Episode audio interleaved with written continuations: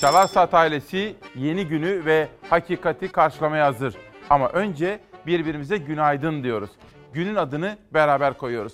5 Mart 2020 günlerden Perşembe İsmail Küçükkaya ile Hakikat Yolculuğu. Bugün kahramanlarımıza, İdlib'deki şehitlerimize hakkınız ödenmez diyoruz. Nedenini nasılını çok etkilendiğimiz bir haber ve video ile biraz sonra sizlere göstereceğiz. Bugün büyük zirve. Erdoğan'la Putin Moskova'da bir araya geliyor. Her bir detayını konuşacağız. İki, çok üzüntülüyüz, kaygılıyız. Geçmişin FETÖ günlerini hatırlatan bir gelişme. Bugün Sevilay Yılman Habertürk'te böyle bir yazı yazmış. Konu şu, Barış Terkoğlu tutuklandı. Oda TV Genel Yayın Yönetmeni, aynı zamanda Cumhuriyet Gazetesi yazarı olan meslektaşımız, genç kuşağın en başarılı gazetecilerinden bir tanesi, yurtseverliğiyle bilinen ve geçmişte de FETÖ'den mağdur olmuş, FETÖ kumpaslarıyla cezaevinde yatmış bir gazeteci arkadaşım Barış Terkoğlu tutuklandı. Bütün detayları sizlere anlatmaya çalışacağım. Enflasyon rakamları açıklanmıştı. Emeklinin beklemiş olduğu promosyona ilişkin gelişmeler yine burada olacak. Ama ben hemen yönetmen kardeşim Hilal'den gazete manşetlerini huzurlarınıza getirmesini rica ediyorum. Ama bir dakika. Bugün Mart'ın 5'i. Harekatta en son gelişmelerle haber yolculuğumuza başlıyoruz. Allahu Ekber sedef de Yürüttüğümüz destansı mücadeleyle rejimi her gün biraz daha eritiyoruz. Bizim savaşmayı bilmeyen değil, savaşmak istemeyen bir ülke olduğumuzu son operasyonlarımızda herkese bir kez daha ispatladığımıza inanıyorum. Hedefler bir bir vuruldu. Rejim unsurlarının mühimmatları yerle bir edildi. 3000'in üzerinde rejim askeri etkisiz hale getirildi. Bahar Kalkanı harekatında 8. gün. Bölgede 3 askerimiz şehit oldu. Silah arkadaşları misliyle karşılık verdi. Yoğun çatışmalar başladı. Harekatın 8. gününde Suriye ordusu sahadaki gücünü kaybetmeye devam ediyor. Sıcak çatışmaların en yoğun yaşandığı noktalar stratejik M4 ve M5 karayollarının yanı başında bulunan Neyrap ve Serakip. İdlib'de verdiğimiz şehitlerimizin kanlarını elbette yerde bırakmıyoruz. Cumhurbaşkanı Erdoğan'ın kritik Moskova ziyareti öncesi sahada tansiyon yüksek. Rejimin İdlib'deki saldırısının ardından Türk Silahlı Kuvvetleri bölgede her bir rejim unsurunu havadan ve karadan kıskaca aldı. Rejim hedefleri karadan 40 kilometre atış menzili fırtına obüsleriyle vuruluyor. Hem karada hareketlilik var hem de havada. Savaş uçağımızın Suriye sınırında yapmış olduğu uçuş gökyüzünde bıraktığı izle yansıdı. O kadar çok sorti yaptı ki havada net bir şekilde savaş uçağının izini görmek mümkün. Bölgede hava trafiği bir an olsun durmuyor. İHA'ların yanı sıra SİHA'lar da sürü halinde gezmeye devam ediyor. Tek bir hedef çoklu atışlarla imha ediliyor. SİHA'ların açık arazide olduğu kadar meskun mahalde de askeri başarıya katkısı büyük. Normalde daha ağır silahlarla vurulan hava savunma sistemleri bile SİHA'lar tarafından yok ediliyor. İşte rejim ordusu verilen bu karşılıklı ağır darbe aldı. Son bilgileri de Cumhurbaşkanı Erdoğan açıkladı. Bugüne kadar rejim 3200'ün üzerinde unsurunu, 160'a yakın tankını, 100'ün üzerinde topunu ve çok namlulu roket atarlarını, 3 uçağını, 8 helikopterini, 8 hava savunma sistemini, ondan fazla mühimmat deposunu, yüzlerce silahlı ve silahsız aracını kaybetmiştir. Günün ilk manşeti böyleydi. Haberde bir ses duydunuz, tanıdık bir ses ama aslında o ana haberimizden bize geldi. Çünkü Zafer Söken biraz rahatsız. Zafer'in yerine eşi Damla bize yardımcı oluyor birkaç gündür. Ona da teşekkür ediyorum. Ebru Gümüşkan, İsmail'im. Şehitlerimizin hakkı ödenmez. Biz bu soğukta sıcacık evlerimizdeyken onlar bizim için şehit oluyorlar. Barış Tez Mardin'den günaydın diyor ve memlekete huzur ve selamet diliyor. Kadir Şankaya Bursa'dan 80'li yaşların olgunluğuyla diyor ki İsmail'im günaydın. Dün meclisteki kavgayı, kargaşayı izledim. Üzülerek izledim. O kadar üzüldük ki diyor. Verdiğimiz şehitler de mi akıllarına gelmedi diyor. Bir başka kardeşim Mehmet sen nasılsın diyor. Çok teşekkür ederim ama kaygılıyım.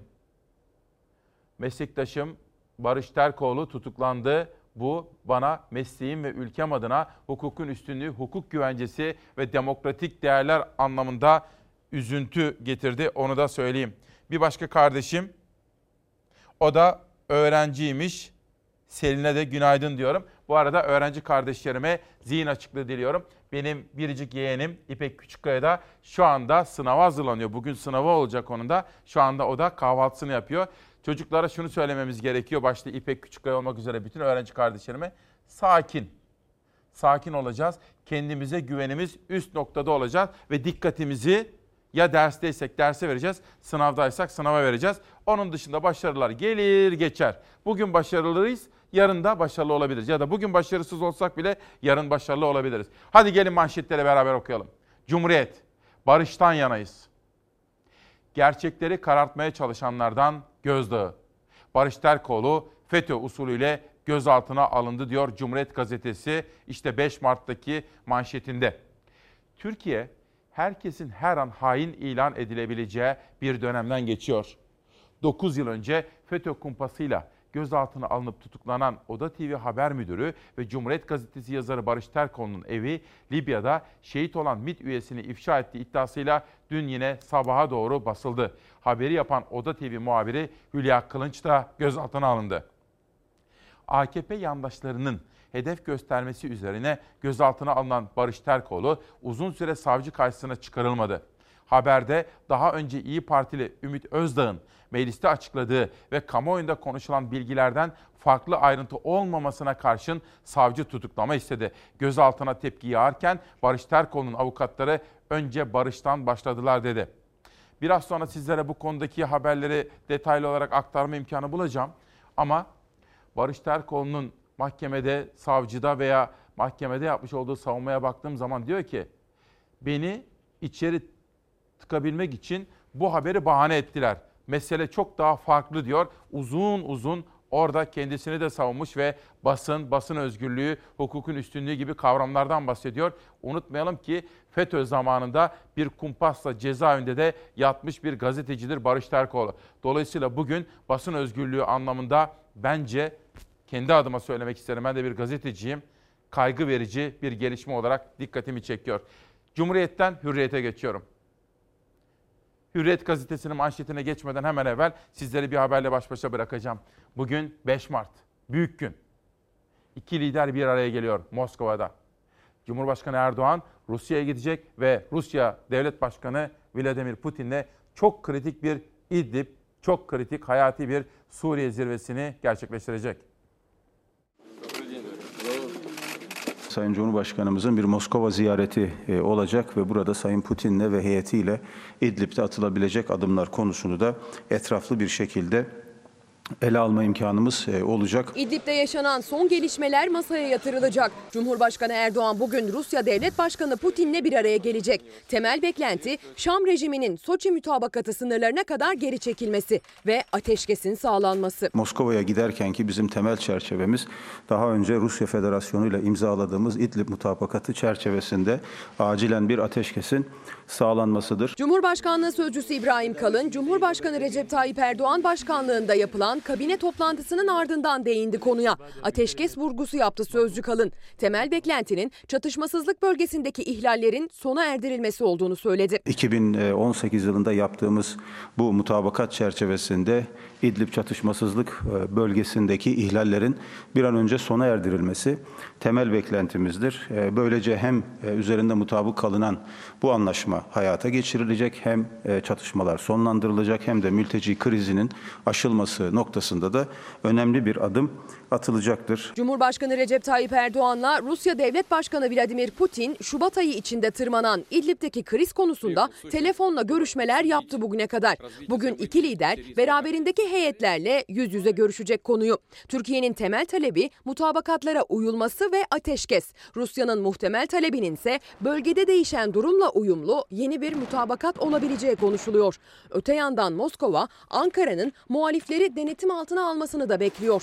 Görüşme öncesinde açıklama yapan Rusya yönetimi görüşmeden beklentilerinin İdlib konusunda bir uzlaşı sağlanması ve ortak tedbirler alınması olduğunu söyledi. Ana muhalefet lideri Kemal Kılıçdaroğlu ise masada yöneltilmesi gereken soruları sıraladı. Birliklerimizin yerini bildirmemize rağmen neden askerlerimizi şehit ettiniz? İlk saldırının ardından uyarı yapmamıza rağmen neden ikinci saldırıyı gerçekleştirdiniz? Yaralı ve şehitlerin Türkiye'ye getirilmesi için helikopterlere neden izin vermediniz? Savaş hukukunda yaralıları taşıyan ambulanslar vurulmaz. Siz bu yaralı askerlerimizi almaya gelen ambulanslarımızı neden vurdunuz? Milli Savunma Bakanı Hulusi Akar da masadan beklentisinin siyasi çözüm olduğunu vurguladı. Sayın Cumhurbaşkanımız bir an önce orada huzurun sağlanması üzerinde mutabakata vardığımız konuların gerçekleşmesi için gayret gösteriyor. Bizim dileğimiz her şeyin görüşmeler yoluyla çözülmesi ve olaya siyasi bir çözüm bulunmasıdır. Gözler Moskova'da gerçekleşecek kritik görüşmede. Bu haberde de Savaş'ın sesini duyuyorsunuz. Bizim yönetmenimiz. Hilal gördün değil mi? Ses de okuyor Savaş. Peki sizler Necati Aydın, Günaydın İsmail. Barış'ın hakkı ödenmez. Barış yeniden çıkacak, doğruları yazmaya devam edecek. Necati Aydın. İzmir'den bir polis emeklisi ve o konuda dernekte çalışmalarını sürdüren polislerin haklarını savunan Mehmet Bektur. Özellikle 3600 ek gösterge hakkını savunuyor. Ümit Eraslan bizimle. Alaaddin Kuday abimiz hakikat nerede diye soru soruyor. Ümit Eraslan, İsmail Günaydın. Hukuk şu anda FETÖ dönemini aratıyor diye aylardır uyarıyorum. Aylardır uyarıyorum dedi. Ümit Eraslan gibi izleyenlerim değil sadece. Geçen hafta sizlere anlatmış olmalıyım. Beni telefonda aramıştı. Bir hukuk insanı Turgut Kazan. Uzun uzun sohbet etmişti. Kaygılarını ifade etmişti. Ve HSYK'nın çok üst düzey bazı yetkilerine giderek geçmişte o feci FETÖ döneminden bile kötüye gittiğimizi söylemiş. Demiş ki hukuk insanlarına örnekler verdim diyor. Birden fazla sayıda HSYK üyesine, HSK üyesine diyor. Turgut Kazan baro başkanlığı yapmış bir isim. Demiş ki onlara bakın bu örnekler bu örnekler. Geçmişin FETÖ döneminden bile daha kötü örnekler var hukuk açısından demiş. İşte Ümit Eraslan Barış Terkoğlu'nun tutuklanmasıyla ilgili şu soruyu soruyor. Hani yargı reformu? Gazetecileri eskiden olduğu gibi gece yarısı sabaha karşı evlerinden alıp da tutuklayan bir yapıda nasıl inanacağız ki diye soruyor Ümit Eraslan. Bir izleyenim. Hürriyet gazetesine geçtim. Yunan sınırı Filistin gibi. Vurulanı böyle taşıdılar. Yunan polisi mültecilere şiddetin dozunu artırıyor. Gerçek mermi kullanan Yunan polisi bir mülteciyi öldürüp beşini yaralarken görüntüler İsrail'in Filistinlilere müdahalesini aratmadı. Bugün 5 Mart'ta hakkınız ödenmez diyoruz. İsmail Küçükkaya Demokrasi Meydanı'nda şehitlerimizle ilgili bir etiket seçtim. İdlib kahramanlarımızı ve şehitlerimizi unutmadık, unutturmamaya kararlıyız. Hakkınız ödenmez diyorum. Ama buradan yönetmenim Hilal'den rica edeyim Pencere Gazetesi'ne bir geçelim. Bugün Aytunç Erkin de Soner Yalçın da gazeteci Barış Terkoğlu'nu yazmışlar.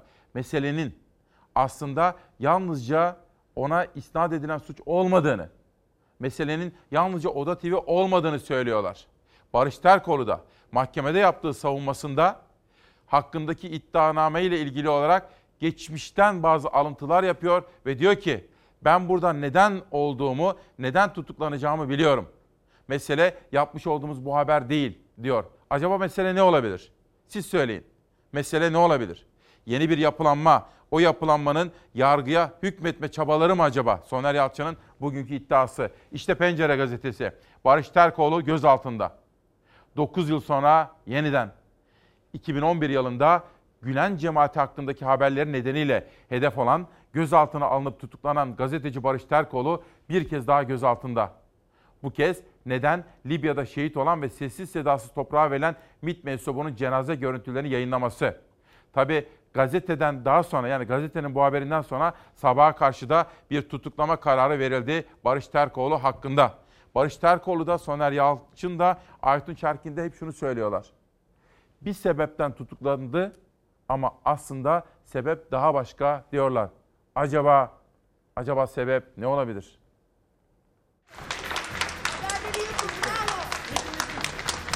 halen görevde.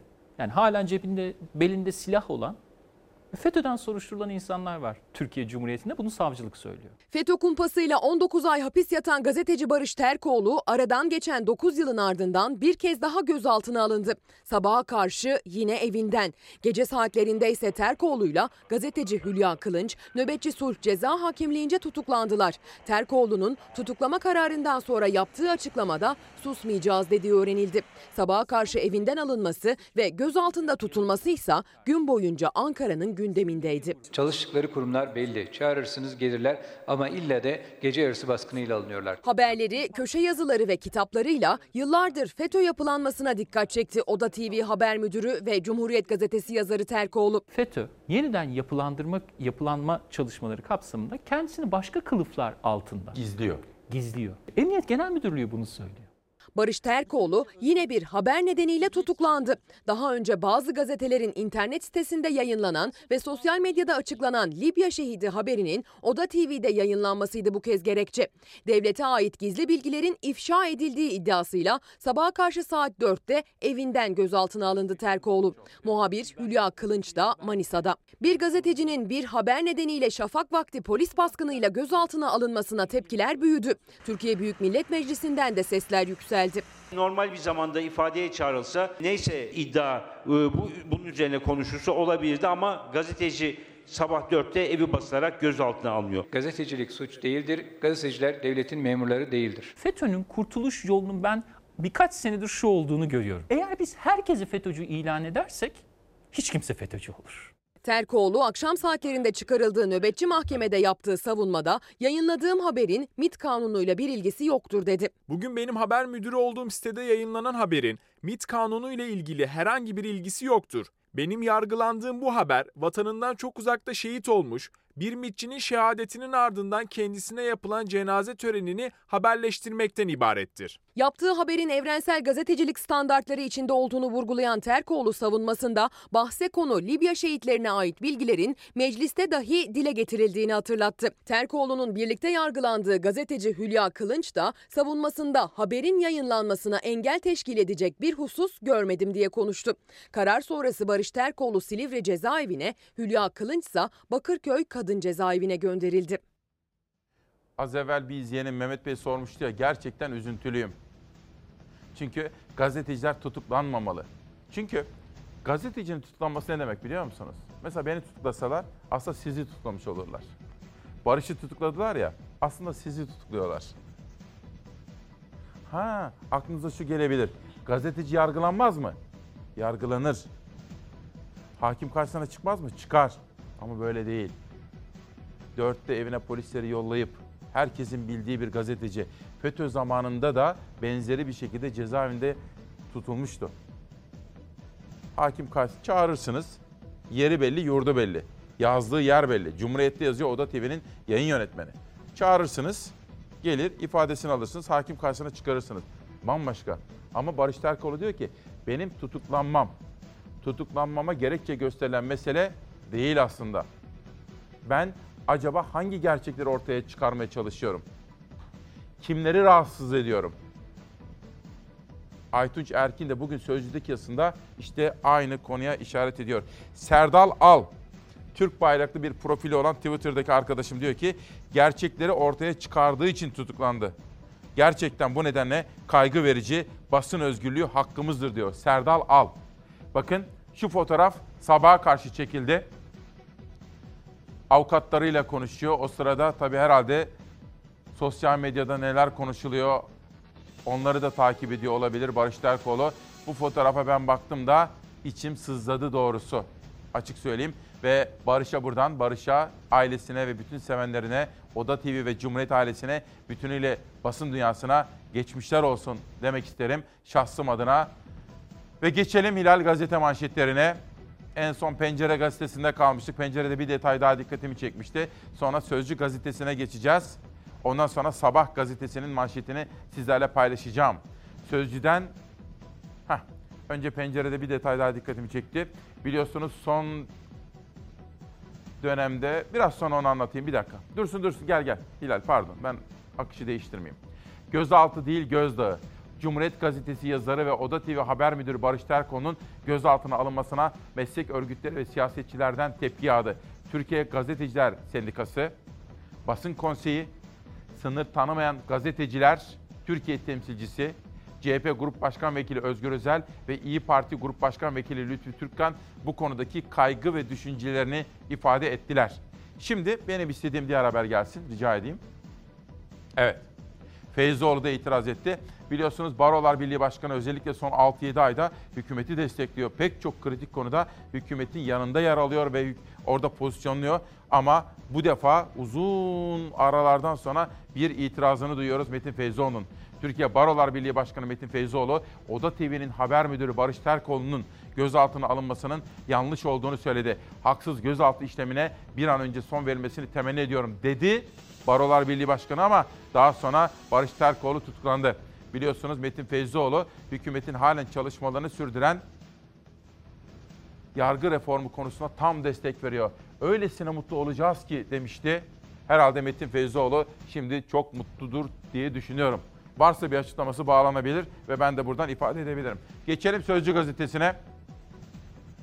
Hepimiz hukukun üstünlüğüne, hukuk teminatına inanmak istiyoruz. Çok sevdiğimiz bu yurdumuzda hakim teminatı, hukukun üstünlüğü ve ifade özgürlüğü gibi evrensel kavramların tam olarak gündemde kalmasını istiyoruz. En büyük temennimiz budur. İşte günün önemli manşeti şehitlerimizin hesabını sor diyor Sözcü gazetesi. Yüce Türk milleti Erdoğan'dan bunu istiyor. İşte bugün Moskova'da bir masa, masanın iki tarafında iki lider Putin ve Erdoğan. Erdoğan bugün Putin'le İdlib'i görüşecek. Türkiye ondan İdlib'deki saldırılarda şehit olan 37 evladımızın hesabını sormasını bekliyor. İdlib'de geri adım atılmayacağını ve gözlem yerlerinin boşaltılmayacağını kabul ettirsin istiyor. Bu arada şunu da söyleyeyim. Fox Haber'in genel yayın yönetmeni Doğan Şentürk bir ekip gönderdi. Tülay Ünal Öç'ten de Moskova'da gelişmeleri yerinde takip edecek. O gazeteci sezgisi ve yetenekleriyle birlikte bizleri bilgilendirecek. Bugün ilk haberleri ve ilk bağlantıları yapacağız. Akşam ana haberimizde, yarın da Çalar Saat'te çok detaylı olarak Tülay Ünal Öç'ten ve Fox Haber ekibinden Moskova'da yerinden o sıcak haberleri öğrenmeye gayret edeceğiz efendim. Bir haber daha gelsin Hilal. İşte bu. Az evvel Bursa'dan yazan 80 yaşının olgunluğu içinde utandım İsmail'im, üzüldüm diyen Kadir Şankaya. Bakın meclise yakıştı mı acaba? AKP ve CHP arasında tekmeli yumruklu kavga. CHP'li Engin Özkoç'un Erdoğan'ın Kılıçdaroğlu'na yönelik hakaretvari sözlerine aynı üslupla cevap vermesi siyaseti gerdi. AKP'liler öfkelendi. Mecliste konuşma yapan Özkoç'un üzerine yürüdüler, yumrukladılar, tekmelediler ve 4 Mart 2020'de Türkiye Cumhuriyeti'nde bizim parlamentomuzda acaba neler yaşanmıştı?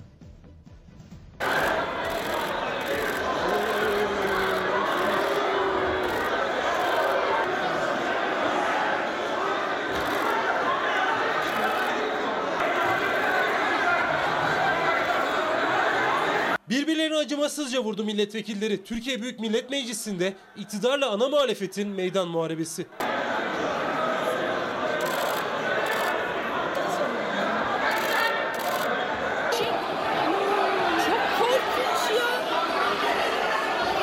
Amerika Birleşik Devletleri'ni beraber hareket eden İslam Milletvekilleri yerlerinize oturun lütfen. Onunla birlikte bu mücadelenin Sayın milletvekilleri herkes yerine otursun lütfen. Her şeyi Engin Özkoç kürsüye çıktığında AK Partililerin hedefindeydi. Cumhurbaşkanının grup kürsüsünde kurduğu bir cümleye basın toplantısında verdiği sert yanıt nedeniyle AK Partililer üzerine yürüdü Özkoç'un.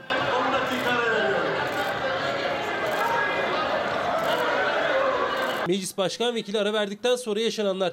CHP'li vekiller Özkoç'un etrafını sardı korumak için ama gerilim çoktan tırmandı.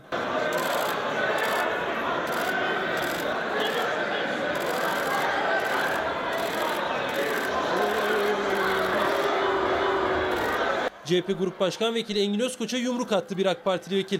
Özkoç da yumrukla karşılık verdi. Sonrasında AK Partili milletvekillerinin darbeleriyle yere düştü.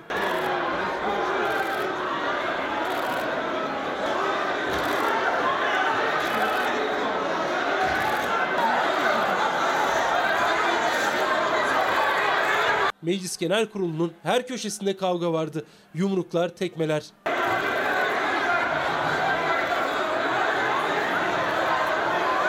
Çok korkunç ya.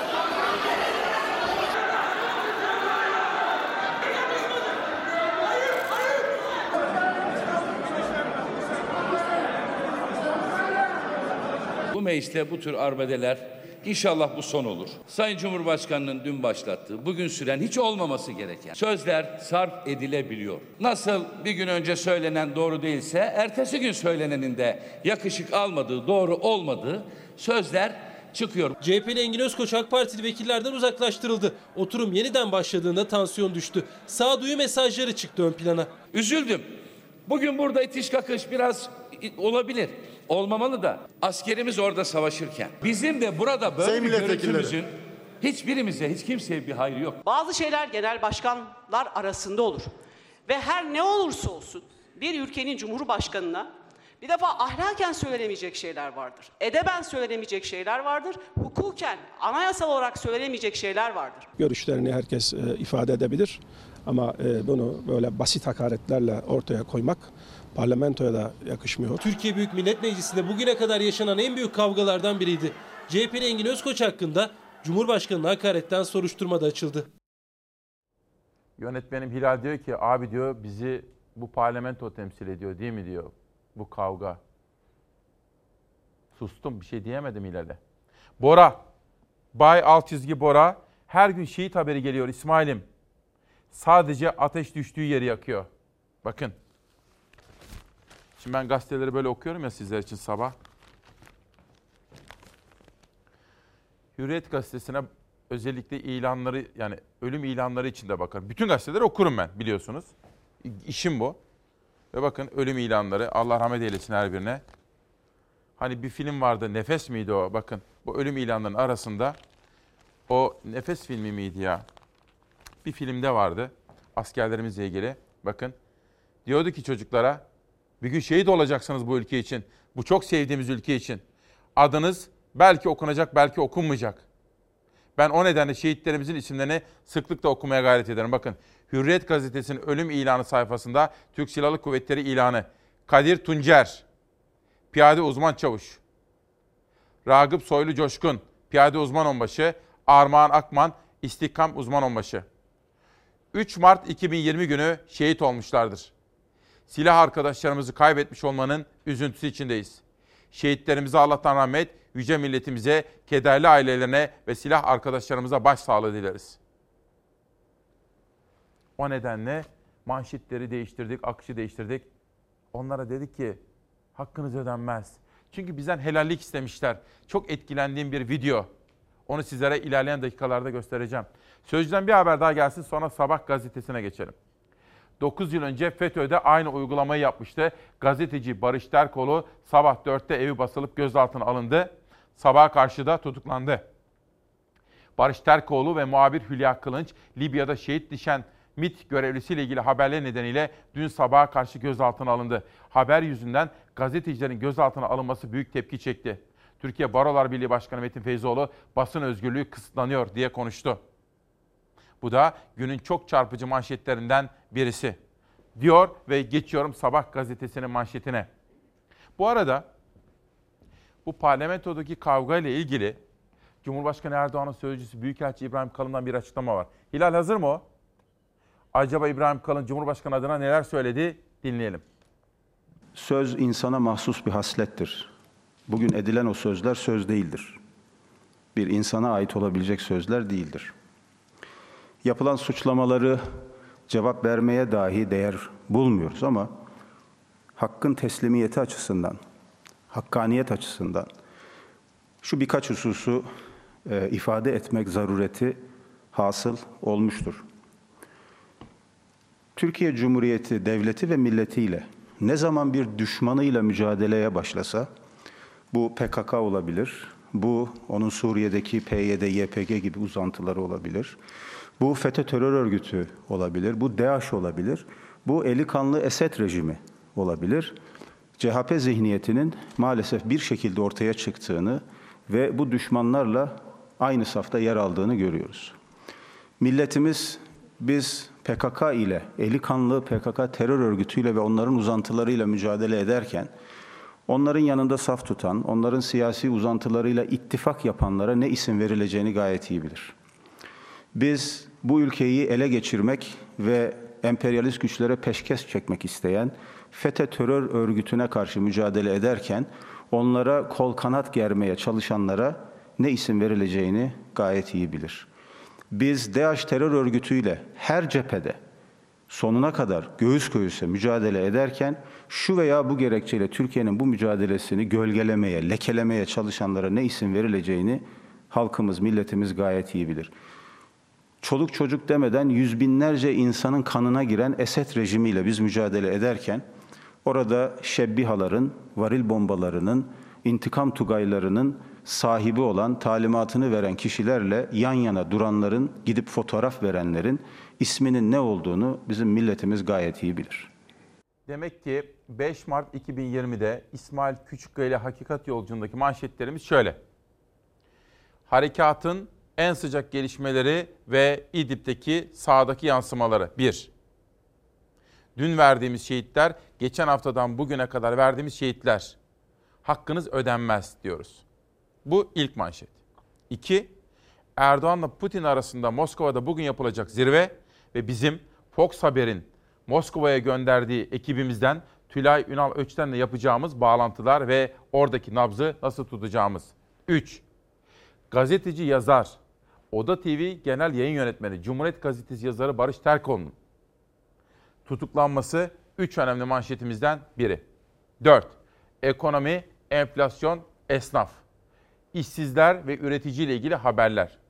Emeklilerimizin beklediği promosyon belli oldu. Onu da sizlere aktarma imkanı bulacağım efendim. Ve sizler, siz Çalarsat ailesinden gelen mesajlar. Mehmet Bektur, polisimizin hakkını her zaman savundunuz. Biz bu hakları günün birinde aldığımız zaman polisler ve aileleri olarak sizin hakkınızı unutursak bize yazıklar olsun diyor Mehmet Bektur. O da dernek başkanı. Estağfurullah. Ben yalnızca görevimi yerine getirmeye çalışıyorum. Volkan, sevgili İsmail Günaydın. Türkiye'de halkın sesini duyuran kaç gazeteci kaldı ki? Barış Terkoğlu da onlardan biriydi, susturuldu. Söylesene bana, halkın gerçek temsilcisi kaç özgür düşünen gazeteci kaldı? Bakınız. Ciner grubunun internet sitesi Habertürk'te. Sevilay Yılmaz'ın bugünkü yazısı. Barış Terkoğlu'nun tutuklanması bir gazeteci olarak onu da kaygılandırmış yazıdan bir paragraf okumak isterim. Gelin beraber okuyalım. Çok açık yazıyorum. Bana göre bu gözaltı uygulaması doğru olmamıştır. Aksine kamuoyuna FETÖ'nün ülkeyi korku imparatorluğuna çevirdiği günleri anımsatmış ve ne oluyor? Eski günlere mi dönüyoruz dedirten, hepimizi ürküten bir fotoğraf verilmesine neden olmuştur. AK Partililer de kaygılanıyorlar diyor Sevilay Yılman. Sizlere dün söylemiş miydim? Yoksa aklıma geldi de dilimden dökülmemiş miydi? Erdoğan'ın başbakanlığı döneminde bir uçak seyahatinde dibindeydim. Ona soru soran gazetecilerdendim. Erdoğan açık açık şunu söylemişti. Dalga dalga gelen bu Ergenekon operasyonlarından yorulduk artık. Bunların son bulması gerekiyor demişti. Sonra benim uçakta, ol, uçakta olmadığım bir başka gün meslektaşlarımız sorusu üzerine de FETÖ'nün bu yasa dışı telefon dinlemelerinden şikayet etmişti. O zaman Başbakan Erdoğan. Bu ayıptan Türkiye kurtulmalı demişti. Bunlar da Barış Terkoğlu'nun tutuklandığı böylesine bir dönem ve günde aklıma gelen yakın döneme ait önemli diyaloglar. Ve sabahtan bir haber gelsin. Bay Kemal'in yeri Esad'ın yanı. Sabah gazetesinde bir haber okuyorum. Eda Işık imzası taşıyor. Başkan Erdoğan, Kılıçdaroğlu ve ekibi ülkemizin birliğine saldırıyor. Bay Kemal'in yeri ne vatan ne de millettir. Onun yeri Esad'ın yanıdır diyor ve az evvel İbrahim Kalın'ın sözlerini de izledik, duyduk. Geçelim bir haber daha vermek isterim Sabah gazetesinden. Emekli maaşı promosyona %66 zam.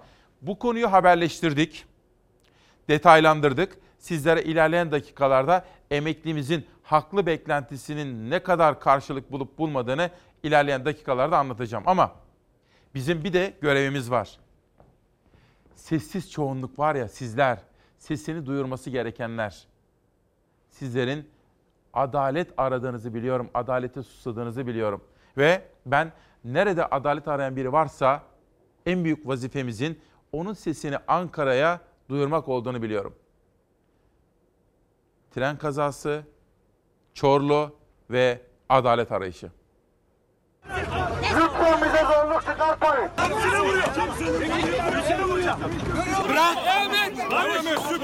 Katiller hala dışarıda gezerken, görevlerine devam ederken e, biz adalet aradığımız için sanık olarak e, mahkemeye geliyoruz. Adaleti bulana dek bu eller hiç ayrılmayacak. Çorlu tren kazasında kaybettikleri evlatları, eşleri, yakınları için adalet ararken kendilerini sanık sandalyesinde buldular. Anayasa Mahkemesi önündeki arbededen sonra 7 kişi hakkında şikayetçi oldu polis. Dava açıldı.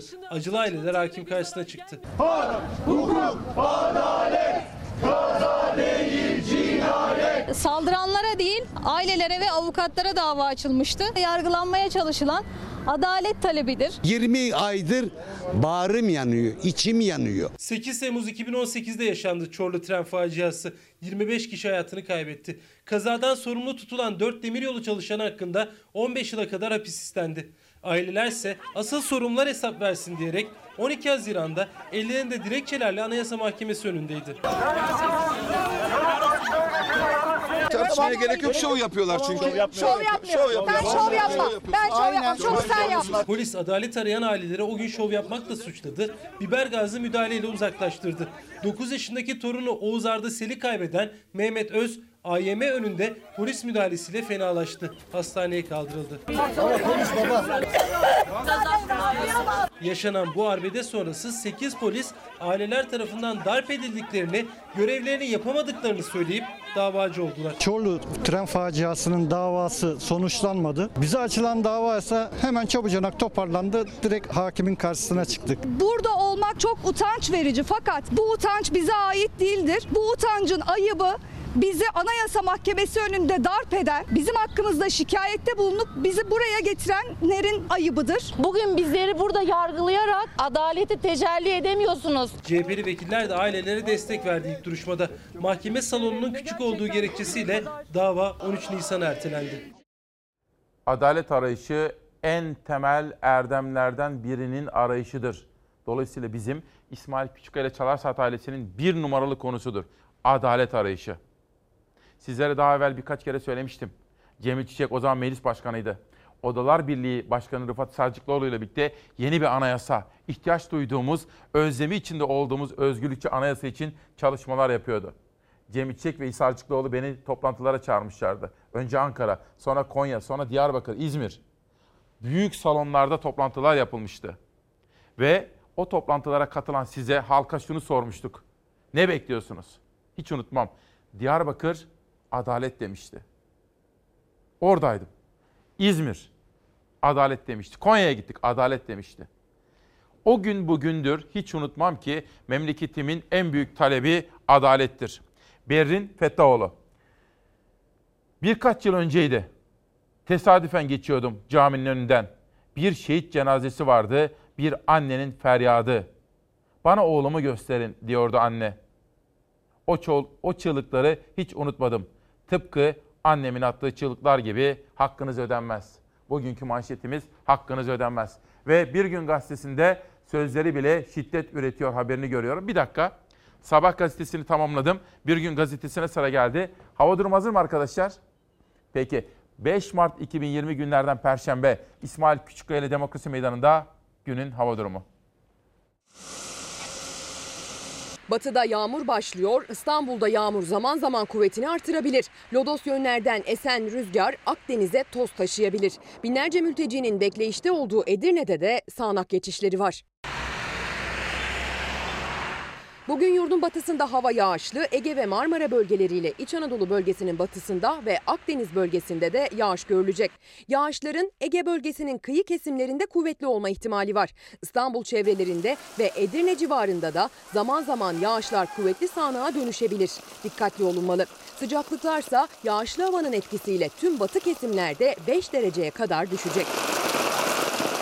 Cuma günü ise Marmara bölgesinde hava öğle saatlerine kadar kapalı olacak. İç Anadolu bölgesinin doğu kesimlerinde yağış bekleniyor. Ankara, Eskişehir, Konya çevrelerinde yağış ihtimali nispeten düşük. Ancak kısa süreli hafif yağmurlar görülebilir. Cuma Akdeniz bölgesinde, Güneydoğu Anadolu'da ve Doğu Anadolu bölgesinin batı illerinde de yağış var. Edirne çevrelerinde ise gök gürültülü sağanak yağış bekleniyor bugün. Binlerce mültecinin derme çatma çadırlarda bekleyişini sürdürdüğü bölgede yağışın zaman zaman kuvvetlenme ihtimali var. Sıcaklıklar da 5 dereceye kadar düşüyor. İşte bakın bir hukuk insanı Hasan İşgüzar. İsmail'cim günaydın. Hukukun üstünlüğünden sürekli bahsetmen ne kadar anlamlı. Geciken adalet adalet değildir. Tren kazasından bugüne, Çorlu'dan bugüne kadar suçluların cezalandırılmaması hukuk adına ayıptır diyor. Bunu söyleyen bir hukuk profesörü Hasan İçgüzar. Demek ki efendim bu özel sabahta bir harekat, İdlib'deki gelişmeler. İki, Putin'le Erdoğan arasında Moskova'da yapılacak görüşmeler ve Moskova'ya giden Fox Haber ekibinden alacağımız en son haberler. Üç, gazeteci yazar Barış Terkoğlu'nun tutuklanması. Ana gündem maddelerin böyle. Dört, ekonomi, enflasyon, hayat pahalılığı, işsizlik ve emeklinin promosyonla ilgili beklentileri. Böylesine bir haber yolculuğunda başkaca detaylarım da var. En son Sabah gazetesinden 3 detay sunmuştum. Sıra geldi bir güne. Erdoğan'ın hain, şerefsiz, alçak ifadeleri meclisi karıştırdı. Sözleri bile şiddet üretiyor. Saray icraatlarına karşı çıkan herkesi düşman ilan eden Erdoğan ve iktidar sözcülerine muhalefet tarafından aynı üslupla yanıt verilince mecliste ortalık savaş alanına döndü. Erdoğan hedef noktasına koyduğu Kılıçdaroğlu'na üslubunu iyice sertleştirdi. AKP liderinin Kılıçdaroğlu'na yönelik kullandığı şerefsiz, alçak ve haindir ifadeleri CHP'de bardağı taşırdı. CHP Genel Merkezi tarafından alınan karar sonrası Grup Başkan Vekili Engin Özkoç aynı ifadeleri basın toplantısında Erdoğan için kullandı. Bu açıklamaların ardından mecliste AKP'lerin CHP sıralarına yürümesiyle son yılların en büyük kavgası yaşandı. Tansiyon çok yüksek. Erdoğan, kabine üyeleri ve AKP sözcüleri kendileri gibi düşünmeyen herkesi en sert sözlerle suçlamayı alışkanlık haline getirdiler. Bu hakaretlerin muhatabı bazen HDP'li, CHP'li ya da İyi Partili vekil, belediye başkanı olurken bazen de gazeteciler oluyor. Siyasetin bu sert dilinin sokağa yansıması da kaçınılmaz. Son günlerde çok sayıda siyasetçi ve gazeteci sokakta, çalıştığı kurumda ya da evinin önünde saldırıya uğradı denilmekte efendim. Peki bir beşinci günden maddem daha var. O da bütün dünyayı etkisi altına alan bir koronavirüs. İran bizzat devletin yetkilileri açıkladı ki bütün eyaletlere sıçramış bir koronavirüsle mücadele ediyor. İtalya. İtalya'nın Milli Eğitim Bakanı açıklama yaptı. Bütün okulları 15 Mart'a kadar tatil ettiler. Çünkü koronavirüsü. Maçlar da öyle. Ve Amerika Birleşik Devletleri'nde adeta acil durum ilan edildi. İngiltere'de emekli olmuş bütün doktorlar ve hemşireler görev başına davet edildi. Yani herkes en üst düzeyde alarm veriyor koronavirüs yayılmasın diye. İran'da bütün şehirlere yayıldı. İtalya'da tüm okullar tatil edildi. Koronavirüs günlük yaşamı sekteye uğratırken can kaybı da her geçen gün artıyor. Çin'in Wuhan kentinde başlayarak hız kesmeden dünyaya yayılan koronavirüs korkutuyor. Beraberinde karantinalar yasaklar getiriyor. Çin'den sonra virüsten en çok etkilenen ülkeler İran, Güney Kore ve İtalya'da virüs yaşamı felce uğratıyor. Amerika'da koronavirüs etkisini artırırken henüz vaka tespit edilmeyen Türkiye'de alınan önlemler sıkılaştırılıyor. İran'da durum kötüye gidiyor. 23 milletvekilinin koronavirüs testinin pozitif çıktığı açıklandı. Cumhurbaşkanının baş danışmanı İshak Cihangir'in ve Ticaret Bakanı Rıza Rahmani'nin de virüs taşıdığı bildirildi. Ruhani, koronavirüsün tüm eyaletleri yayıldığını söyledi. İran'da 92 kişi yaşamını yitirdi. Vaka sayısı 3000'e yaklaştı. Türkiye'de de önlemler her geçen gün sıkılaşıyor. Virüsün görüldüğü sınır kapılarında termal kameralarla giriş çıkış yapan herkes gözlemleniyor. Milyonlarca insanın toplu taşıma kullandığı İstanbul'da ise Büyükşehir Belediyesi tüm metrobüs duraklarına dezenfektan yerleştirdi. Cumhurbaşkanlığı Sözcüsü İbrahim Kalın koronavirüs hakkında açıklamalarda bulundu. Salgının yayılmasıyla birçok Avrupa ülkesine, İran'a ve başka ülkelere yayılmasıyla bizim de teyakkuz halinde olmamız gayet normal. Hamdolsun şu ana kadar Türkiye'de bir vaka görülmedi. Bu alınan tedbirlerin fayda sağladığını, netice verdiğini gösteriyor ama burada özellikle Sağlık Bakanımızın da bir mesajını sizinle paylaşmak istiyorum. Vatandaşlarımızın özellikle bakanlığımızın uyarılarına dikkat etmesi ve bunları titizlikle uygulaması büyük önem e, arz ediyor. Amerika'da koronavirüs korkusu artıyor. Yaşamını yitirenlerin sayısı 11'e yükseldi. Virüsün merkez üssü haline gelen Washington'dan sonra bir kişi de Kaliforniya'da hayatını kaybetti. Kaliforniya valisi eyalette görülen vaka sayısının 53 olduğunu açıkladı. Koronavirüse ilişkin başkaca detay ve haberlerim de var. Dış medya bölümünü de derleyip toparladık. Biraz sonra sizlere aktaracağım. Bakın bugün biz Zeray Kınacı ile birlikte böyle bir gazete yaptık. Koronavirüs manşeti seçtik. Çünkü dün Osman Müftüoğlu'nun sözlerini Osman Hoca'yı da gördüm. Hocam dedim öpüşmeyin diyorsunuz. Tabii dedi. Sarılmayın. Evet. Tokalaşmayın. Tokalaşmayın. Hatta 30 saniyelik bir video çekmiştim. Hazır mı arkadaşlar? Onu verebilirim. Dün burada gördüm Osman Hoca'yı. Cep telefonumu çıkarttım. 30 saniyelik bir video. Bugünlerde önlem almamız gerekiyor. Gerçekten bakın. Böyle başımıza selam verelim, gözümüzle konuşalım, tokalaşmayalım, öpüşmeyelim. Sevgili hocam, şimdi ben dün yayında çok söyledim. Siz diyorsunuz ki bu koronavirüs ve benzeri virüslerden korumak için tokalaşmayın ve öpüşmeyin diyorsunuz değil mi? Evet sevgili İsmail, herkesin derdi ne yiyeceğimiz, ne içeceğimizde.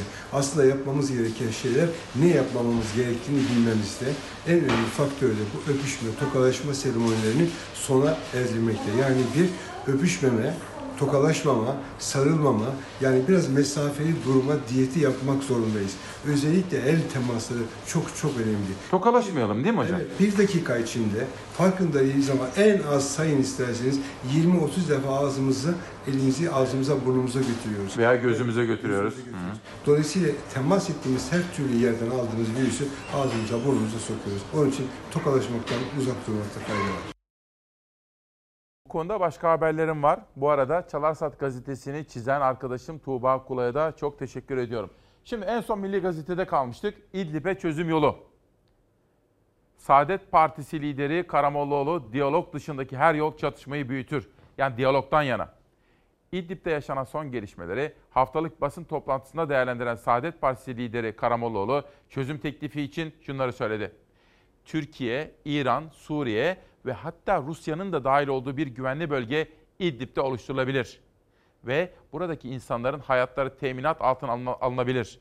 Sonra o bölgenin silahsızlandırılması ile ilgili bir çalışma yürütülmelidir. Bunun dışındaki tüm yaklaşımlar çözümsüzlüğü büyütür diyor. Yani bence son derece akılcı, uygulanabilir ve barışı getirecek bir çözüm önerisi gibi geliyor bana. Saadet Partisi lideri sakin ve sağduyu seslendirmiş buradaki çözüm önerilerini ifade ederken. Bir manşet daha seçtim. Milli Gazete'den Trump'tan mühimmat talep ettik. Bakın bence çok anlamlı ve bir o kadar da önemli.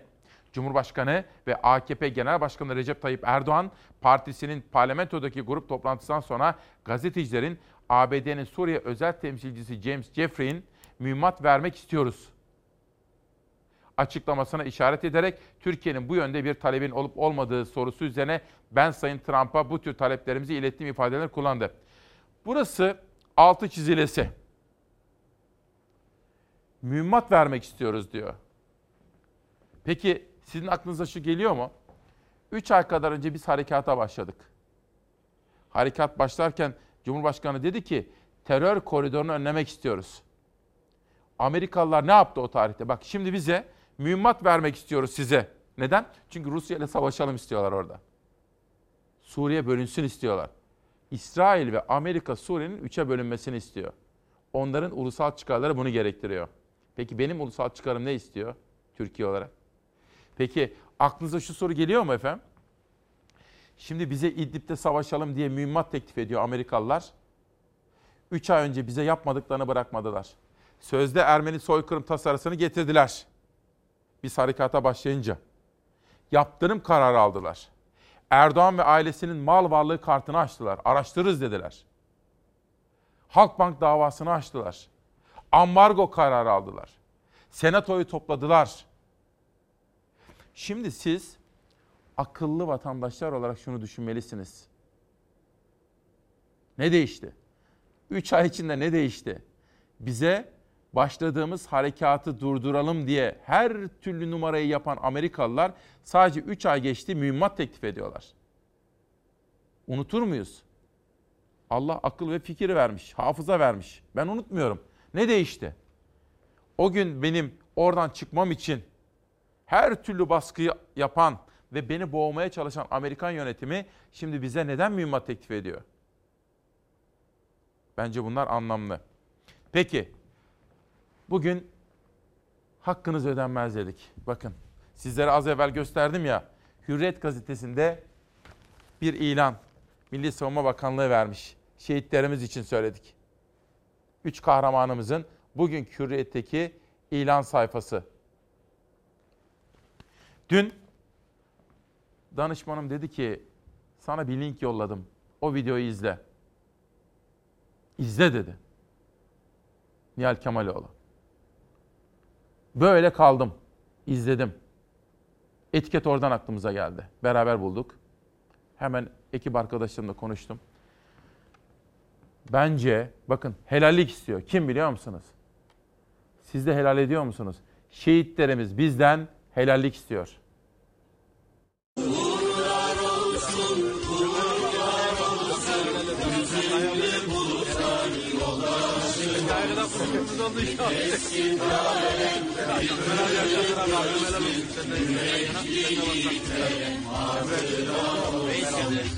Uğurlar olsun, uğurlar olsun, hüzünlü bulutlar yoldaşın olsun.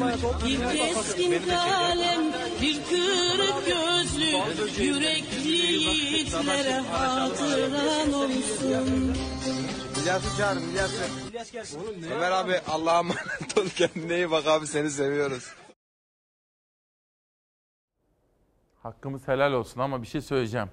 Hissettiniz mi efendim? Bu çocuklarımız harekattan önce bunu çekmişler. Nasıl güzel çocuklar, nasıl gülümsüyorlar, nasıl böyle canlı, neşeli, hayat dolu. Birisi Ömer abi diyor, birisi sevgilisine, nişanlısı, belki yavuklusu, eşi bilmiyorum. Seni seviyorum hayatım diyor. Hakkınızı onlara helal ediniz. Uğurlar olsun, uğurlar olsun, hüzünlü bulutlar bir kırık gözlü, yürekli yiğitlere hatıran olsun. Uğurlar uğurlar olsun, hüzünlü bulutlar yoldaşın olsun. Bir keskin kalem, bir kırık gözlü, yürekli yiğitlere hatıran olsun. İlyas'ı çağırın İlyas'ı. Ömer abi Allah'a emanet ol kendine iyi bak abi seni seviyoruz. Ne kadar zor öyle değil mi? Peki işte Türkiye'de yaşamak böyle çok sevdiğimiz yurdumuz ve böyle zorlu bir zamanlar. Bugünün gündemine bir bakacağım. Bugün 5 Mart 2020'de Cumhuriyet Gazetesi. Şimdi ben böyle çok okumuştum. Tunca Özkan'da görmüştüm. Sonra Mustafa Balbay uzun zaman böyle köşesi boştu. Barış Terkoğlu bakın bugün Cumhuriyet Gazetesi Genel Yönetmeni Aykut Küçükkaya da böyle bir talimat vermiş sayfa editörlerine. Ve Barış Terkoğlu tabii tutuklandığı için onun Cumhuriyet'teki köşesi boş kalmış efendim. Bu da bence tarihi bir nüsa. Bu gazeteyi de bugün alacağım ve Türkiye nereden nereye diye saklayacağım efendim. Ve bakınız kahramanlarımız hafta boyu o kahramanlarımızı size aktaracağımı, isimlerini söyleyeceğimi anlatmıştım, söz vermiştim. Tek tek şöyle bir bakalım. Geçen hafta ne kadar üzüldük değil mi? Travma yaşadık hepimiz. Dikkatle takip ediniz. İdlib'de Rusya'nın desteklediği Esad kuvvetleriyle işte bir mücadele, bir savaş içerisindeyiz orada ve kahramanlarımızın şehitliği. Süleyman Şahin, Halil İbrahim Akkaya, Güven Kurtulmuş, İbrahim Tüzel, Batuhan Tank, Turgut Burkay Korkmaz, Ali Taşöz. Onlar geçen hafta İdlib'de şehit oldular. Veysel Günay, Ali Turgut, Halil Çankaya, Eyüp Gülaştı, Selim Nergis, Emre Baysal, Cuma Bağatur. Onlar da Rusya'da İdlib'de şehit olan kahramanlarımız. Hakkınız ödenmez diyoruz. Ahmet Saygılı, Recep Bekir, Ahmet Alpaslan, Bayram Olgun, Selman Cankara, Adem Akın ve Tayfun Pekel. Şehitlerimizden onlarda. Hakkınız ödenmez. Tolga Can Yılmaz, Muhammed Yılmaz, Muharrem Öğütçü, Mustafa Bayraktar, Osman Ak, Emin Yıldırım, Akif Akçada. Onlar da şehadet mertebesine ulaştılar. Şu bardağı alalım. Bakış açınızı değiştirmeyelim. Çok özür diliyorum. Devam edeceğim. Mehmet Orhan şehidimiz. Onun gibi Birhan Er, Nihat Kara, Muhammed Ali Özer şehitlerimiz, Hüseyin Özdemir, Mehmet Muhammed Akay da İdlib'deki şehitlerimiz. Onlardan sonra Trabzon'da bir şehidimiz vardı biliyorsunuz. Dün İzmir'den bir şehidimiz vardı ve işte biraz evvel 3 şehidimizle ilgili haberde sizlere Hürriyet Gazetesi'nden okumuştum. Ve sosyal medyanın gündem maddelerine şöyle bakmak isterim. Cumhurbaşkanı'nın iletişimden sorumlu sözcüsü Fahrettin Altun. Altun'dan Yunanistan'a tepki, göçmenlere biber gazı sıkan ülke ahlaktan bahsedemez diyor. Bu manşetten hemen sonra gelen bir diğer sosyal medya manşeti. Aslı Aydın Taşbaş, Amerika'da tabii seçim var Kasım ayında. Amerika'da Joe Biden öne geçti. Hatta şu bilgiyi de vermek isterim. Bloomberg yarıştan çekildi. O da çünkü demokratlar Trump'ı nasıl geçebileceklerini, Kasım'daki seçimi nasıl kazanabileceklerini derinlemesine düşünüyor. Aslı diyor ki günün en güzel haberi Joe Biden'ın Demokrat Parti yarışına öne geçmesi. Biliyorum çoğunuz Bernie Sanders konusunda heyecanlısınız. Ben de seviyorum ama mesele Trump'a karşı kazanmak. Bernie'nin Trump'ı yenmesi bana çok zor gözüküyor. Biden yapabilir diyor. Kasım ayında Amerika'da seçim var. Ali Ekber Yıldırım, gıda enflasyonu durdurulamıyor. Fiyata en çok artan 20 üründen 15'i tarım ve gıda ürünü. Mevsiminde tüket, yalan oldu. İşin kaynağında tarlada yangın var. Tarladaki yangın gıda enflasyonu ile mutfağa giriyor diyor efendim. Saat 9 kuşağında hem emeklimizin beklediği promosyona dair haber hem de enflasyona dair manşetlerimiz sizlerle birlikte olacak.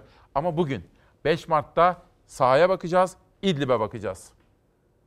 Sandılar Türk uyudu ata cenge buyurdu Türk'ün asker olduğunu dünyalara duyurdu Genci yaşlısı Bursa'da, Marmaris'te, Osmaniye'de hemen hemen her ilde gece boyu sokaklarda aynı sesler yankılandı. Şehitler anıldı, Suriye'de operasyondaki Mehmetçi'ye destek verildi. Türkiye tek yürek oldu, gece boyu askerler için destek yürüyüşleri düzenlendi. Şehitlerimize saygı, rahmet ve sonsuz minnetle alıyoruz. Türkiye, Suriye, İdlib'de şehit düşen askerlerine ağlarken Türk Silahlı Kuvvetleri de bölgede rejim unsurlarına misliyle karşılık veriyor. Her ilde askerlere destek yürüyüşleri düzenlendi. Karabük'te ve Osmaniye'de öğrenci yurtları önce oldu yürüyüşlere. Yurt binasına dev Türk bayrakları astılar, yürüyüş yapan öğrenciler vatan sana canım feda sloganları attılar. Öğrenciler camlara ışıklarla TSK yazdı.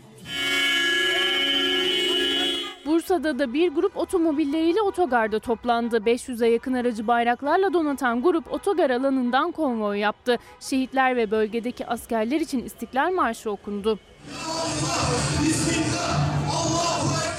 İzmit'te geceyi sokakta geçirdi. Yürüyüşün ardından Anıt Park Meydanı'nda kurulan kürsüde Kur'an-ı Kerim okundu ve şehitler için dua edildi. Alanda bulunan Kızılay aracına da kan bağışı yapıldı. Az evvel şehitlerimizle ilgili hakkımızı helal edelim demiştim ya. Hemen hemen hepiniz aynı şeyi söylüyorsunuz. Bakın İnat Avcı, Ayşe Hanım, burada Çerkesli Kartal. O kadar çok mesaj geldi Gözde Hanım.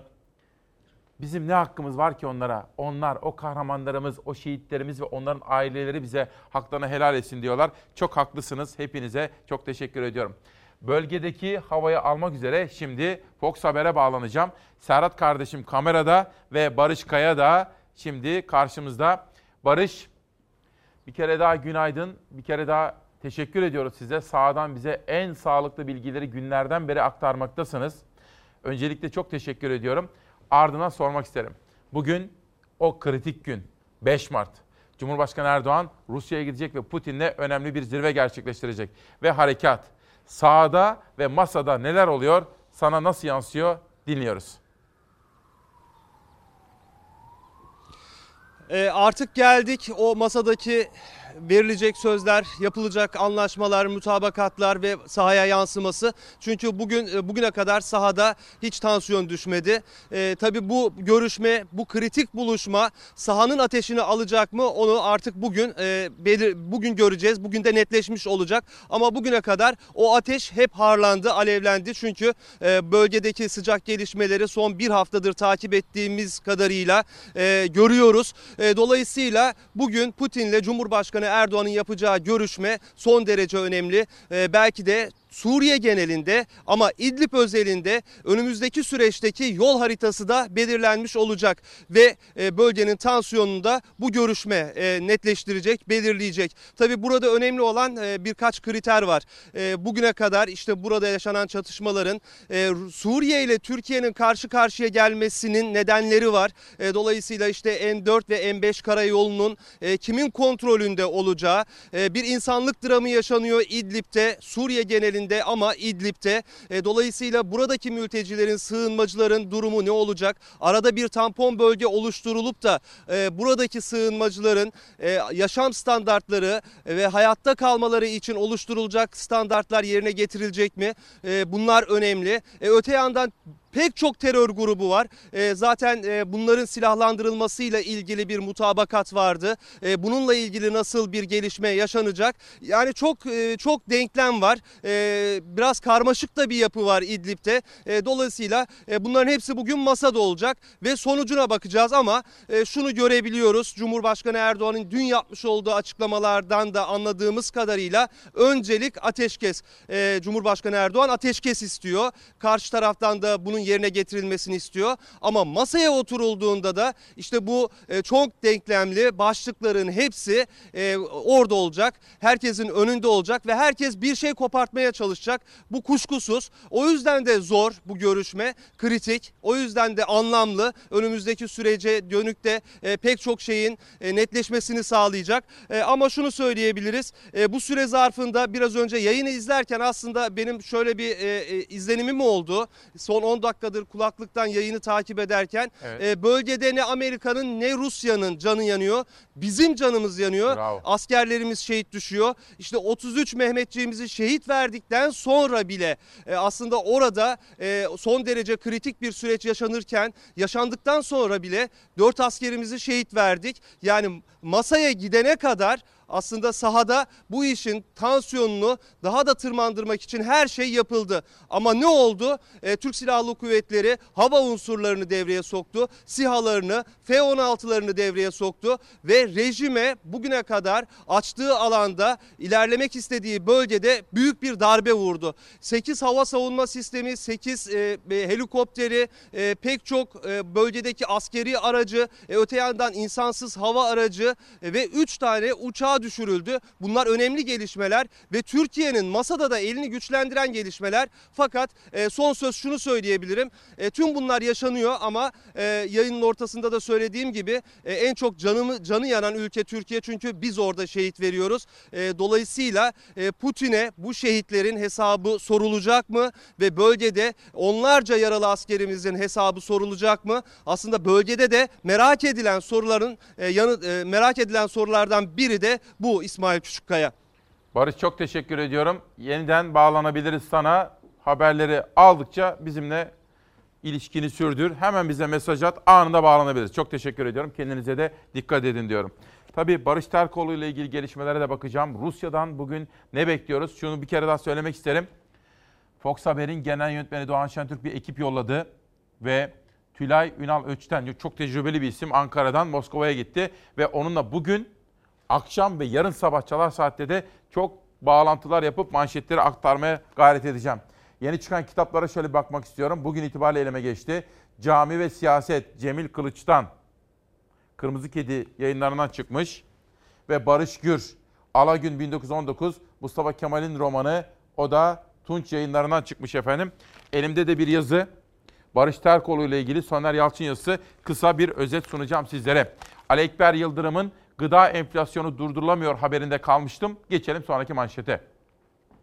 Kadri Gürsel, Barış Terkoğlu'nun Oda TV'de yayımlanan bir haber nedeniyle gözaltına alınması keyfidir. İktidarın koyulaşan baskısı altında gazetecilik yapma kararlılığında olanlara gözdağı verilmesini amaçlayan bir eylemdir. Barış Terkoğlu derhal serbest bırakılmalıdır diyor. Ama tutuklandı Barış Terkoğlu. Çiğdem Toker Ankara'dan gazeteci arkadaşımız tanınan saygın bir gazeteciyi karanlıkta evinden gözaltına almak gazeteciliğe gözdağıdır diyor. Oda TV de Aykut Küçükkaya biliyorsunuz Cumhuriyet Gazetesi'nin genel yayın yönetmenidir. İdlib şehitlerinin acısını derinden hisseden Barış Terkoğlu, abi şehit cenazeleri var, imza günümü iptal etmek istiyorum. Bu ortamda imza yapamam demişti. Yazarımızın bir an önce serbest bırakılmasını istiyoruz. Elif Ilgaz, FETÖ'nün yeniden yapılanma yöntemini gazeteci Barış Terkoğlu Fox TV'de İsmail Küçükkaya böyle anlatmıştı diyor. Bir video var. O video hazır mı arkadaşlar? Ben bunu seçip yollamıştım arkadaşlarıma. Onu rica edeceğim arkadaşlarımdan. Şimdi bakın Soner Yalçın. Bugün Aytun Çerkin de yazmış. Sevilay Yılman da yazmış Habertürk'te. Ve Barış Terkoğlu'nun savunmasını da okudum. Hepsinin ortak olarak söylediği şey şu. Ama önce şu cümleyi bir okuyayım da. Saat sabahın dördü. Barış Pehlivan haberi verdi. Abi Terkoğlu'nu gözaltına aldılar. Dört polis gelip götürmüş Barış Terkoğlu'nu.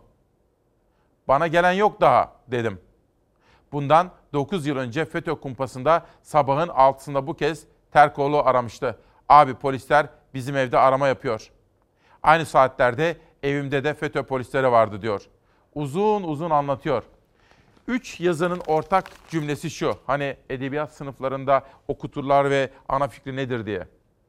Soner de diyor, Aytunç da diyor, Barış'ın bizzat kendisi de ifade ediyor. Benim şimdi gözaltına alınmam, benim şimdi sorgulanmam veya olasılıkla tutuklanmam diyor Barış. Bu sizin söylediğiniz konuyla ilgili değil. Ben neden tutuklanmak istediğimi çok iyi biliyorum. Bunu da kimin yapmak istediğini, hangi grup ve yapıların yapmak istediğini çok iyi biliyorum, diyor. Yargı reformunu konuştuğumuz bu dönemde herhalde üzerinde durulası. Hazır mı arkadaşlar bu? Peki. Gazeteci yazar Barış Terkoğlu çok kısa bir süre önce İsmail Küçükkaya ile Demokrasi Meydanı'na katılmış ve bakın neler anlatmıştı. Hatırlıyor musunuz bir süre önce yaklaşık birkaç ay önce bir açıklama yaptı. Dedi ki yaptığımız operasyonlardan daha fazla şu anda yapacağımız var dedi. Şimdi bakıldığı zaman demek ki halen görevde yani halen cebinde belinde silah olan FETÖ'den soruşturulan insanlar var Türkiye Cumhuriyeti'nde bunu savcılık söylüyor. Şimdi bugün Emniyet Genel Müdür Yardımcısının söylemiş olduğu şeyi emniyet bir süredir söylüyor. Ankara'da FETÖ davalarına kısaca söyleyeceğim bir emniyet rapor gönderdi. Emniyet Genel Müdürü. Evet. 384 sayfalık bir rapor. 384 sayfalık raporun en önemli yeri şuydu. FETÖ yeniden yapılandırma yapılanma çalışmaları kapsamında kendisini renklendiriyor. Ne demek renklendirmek? Ne demek? Şu demek. Tutuyor. Elbette ki Türkiye'de bugün ben Fethullahçıyım diye artık sokağa çıkma imkanı olmadığı için kendisini başka kılıflar altında gizliyor. Gizliyor. Bu eskiden beri hani kripto diyorduk, gizli. Aynen öyle. Onlar mı? Evet. Bu öyle bir şey ki mesela en kolay girebilecekleri yerler çeşitli tarikatlara giriyor. Mesela Türkiye'de giriyorsunuz ha. Süleymancıyım, Hak yolcuyum, menzilciyim. Sonuçta baktığınız zaman köken olarak Nurculuk da aşağı yukarı aynı kökenden gelen. Oralara sızıyor diyor. Emniyet Genel Müdürlüğü bunu söylüyor. Ve doğal olarak bu ha, şekilde yeniden yani, yapılanıyor. Şimdi yani menzilci, şucu bucu diye bilinen bazıları da aslında FETÖ'cü olabilir mi? FETÖ'cü olabilir. Zaten yargıdaki şu andaki tartışma bakın İsmail Bey bu. Gerçekten üzgünüm. Yani iç dünyam üzgün ve kaygılı. Geride kaldığını düşündüğüm, geride kaldığını, kalmasını umut ettiğim bir dönem ve o dönemin psikolojisi. Bakın Şimdi bir anne sormuş da evladım diyor bugün bir başka üzgünsün diyor da. İstanbul'a ilk geldim genel yönetmeniyim oldum. Uzun zaman otelde kaldım. Ve bir gün adımı TRT'ye açtım sabah 7'de haberleri izliyorum. Ergenekon savcısı Zekeriya Öz talimat vermiş. Aralarında Türkan Saylan var, o zamanki YÖK Başkanı var, Karadayı var. Benim adımı duydum. Ergenekon savcısı takip edin bunu diye. Telefonlar işte işte bankadaki kasasına bakın varsa hesaplarını inceleyin filan. O günden sonra bakın biraz önce soran annem niye üzgünsün oğlum diyor da kendim için değil. Ama aklıma o geldi. Ne geldi? Böyle otelin kapısından sabahları uyandığımda 6.30'da böyle bir bakardım polisler mi geldi diye. Çünkü telefonları dinliyor, her şeyi dinliyorlar. Açıklandı zaten sonra. Aylarca böyle olmuştu. Bu dönem geride kaldı zannediyordum. Bir gün uçakta Erdoğan bunu söyleyince ben de uçaktaydım. Dalga dalga Ergenekon operasyonları yorulduk. Bunların artık geride kalması ge- gerekiyor demişti. Ben bu kulaklarımla duydum onu da. Bitti zannediyordum. Ama bakın bitmesi lazım. Neden biliyor musunuz? Bir gazeteci özgür olmalı, özgürce konuşabilmeli. Sizin için. Bir gazetecinin özgürce konuşması yalnızca halkın özgürlüğü değildir. O iktidarın da özgürlüğüdür. O iktidar sahipleri yarın muhalefete geldikleri zaman yine bize ihtiyaç duyacaklar. Şimdi düşünemiyorlar ama günün birinde muhalefete düştükleri zaman onlar hukuka ihtiyaç duyarlarsa biz onları savunacağız biliyor musunuz? Günün birinde gelecek biz Erdoğanları savunacağız. Çünkü bizim durduğumuz yer etik yani ahlaki bir tutum. Erdoğanları biz savunacağız günün birinde ya da iktidar isimlendirmeden de söyleyeyim bunu. Çünkü gazetecinin durduğu yer haberin ve halkın hakikatin yanıdır. O nedenle üzgünüm anne. Biraz önce soruyordu bir izleyenim de. Can Patlar Ben ve Kendim isimli eseriyle içinde de bir not var. O notu da okudum. Takip edeceğim. Kitaba ilişkin bir bilgi veriyor bana da. İstanbul'da 2 yıl 1919-1921 bir ressamın günlüğü. Alexis Grichenko, çeviren Ali Berktay. Yapı Kredi yayınlarından çıkmış bu da. Ve dünyanın gündemine bir bakalım. Koronavirüs. Şimdi dünya çok ciddi tedbirler alıyor, önlemler alıyor. Ve bakın şurada en son Bond filminin vizyona girmesi ertelenmiş. Ne kadar? 7 ay kadar ertelenmiş. Neden? Koronavirüs nedeniyle bir kriz. Bakın dünya sadece spor sahalarında değil, sinema salonlarında da bunu hissediyor. Geçelim Daily Mirror gazetesinden Daily Mail gazetesine ve diyor ki dönüşü olmayan nokta. Neden?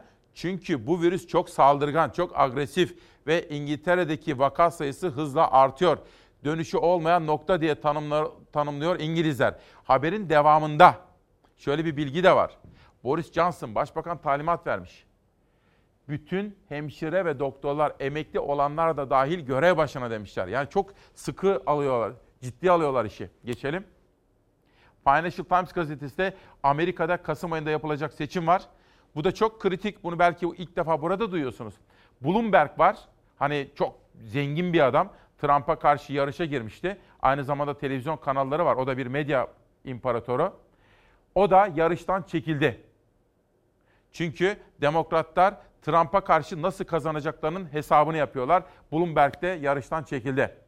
Independent geliyor. Independent'ın manşetinde Joe Biden'ın öne geçtiğini, bir ara çünkü yarışta geriye düşmüştü demokratlar arasındaki yarışta tekrar ön plana çıktığını ve büyük olasılıkla Trump'ın karşısına aday olacağını belirtiyor gazeteler. Hemen altındaki habere baktığım zaman da koronavirüsün Birleşik Krallık'ta yani İngiltere'de bir gündeki en yüksek salgın, en yüksek vaka sayısına ulaştığının da altını çiziyor efendim. Hazır mı İlhan? Peki dünya koronavirüse karşı çok ciddi önlemler alıyor. Koronavirüs İtalya'da iki gün içinde 45 can daha aldı. Hükümet üniversite ve okulları kapattı. Maçları seyircisiz oynatmaya karar verdi. Türkiye sınırındaki İran'ın ardından Irak'ta ilk ölüm yaşandı.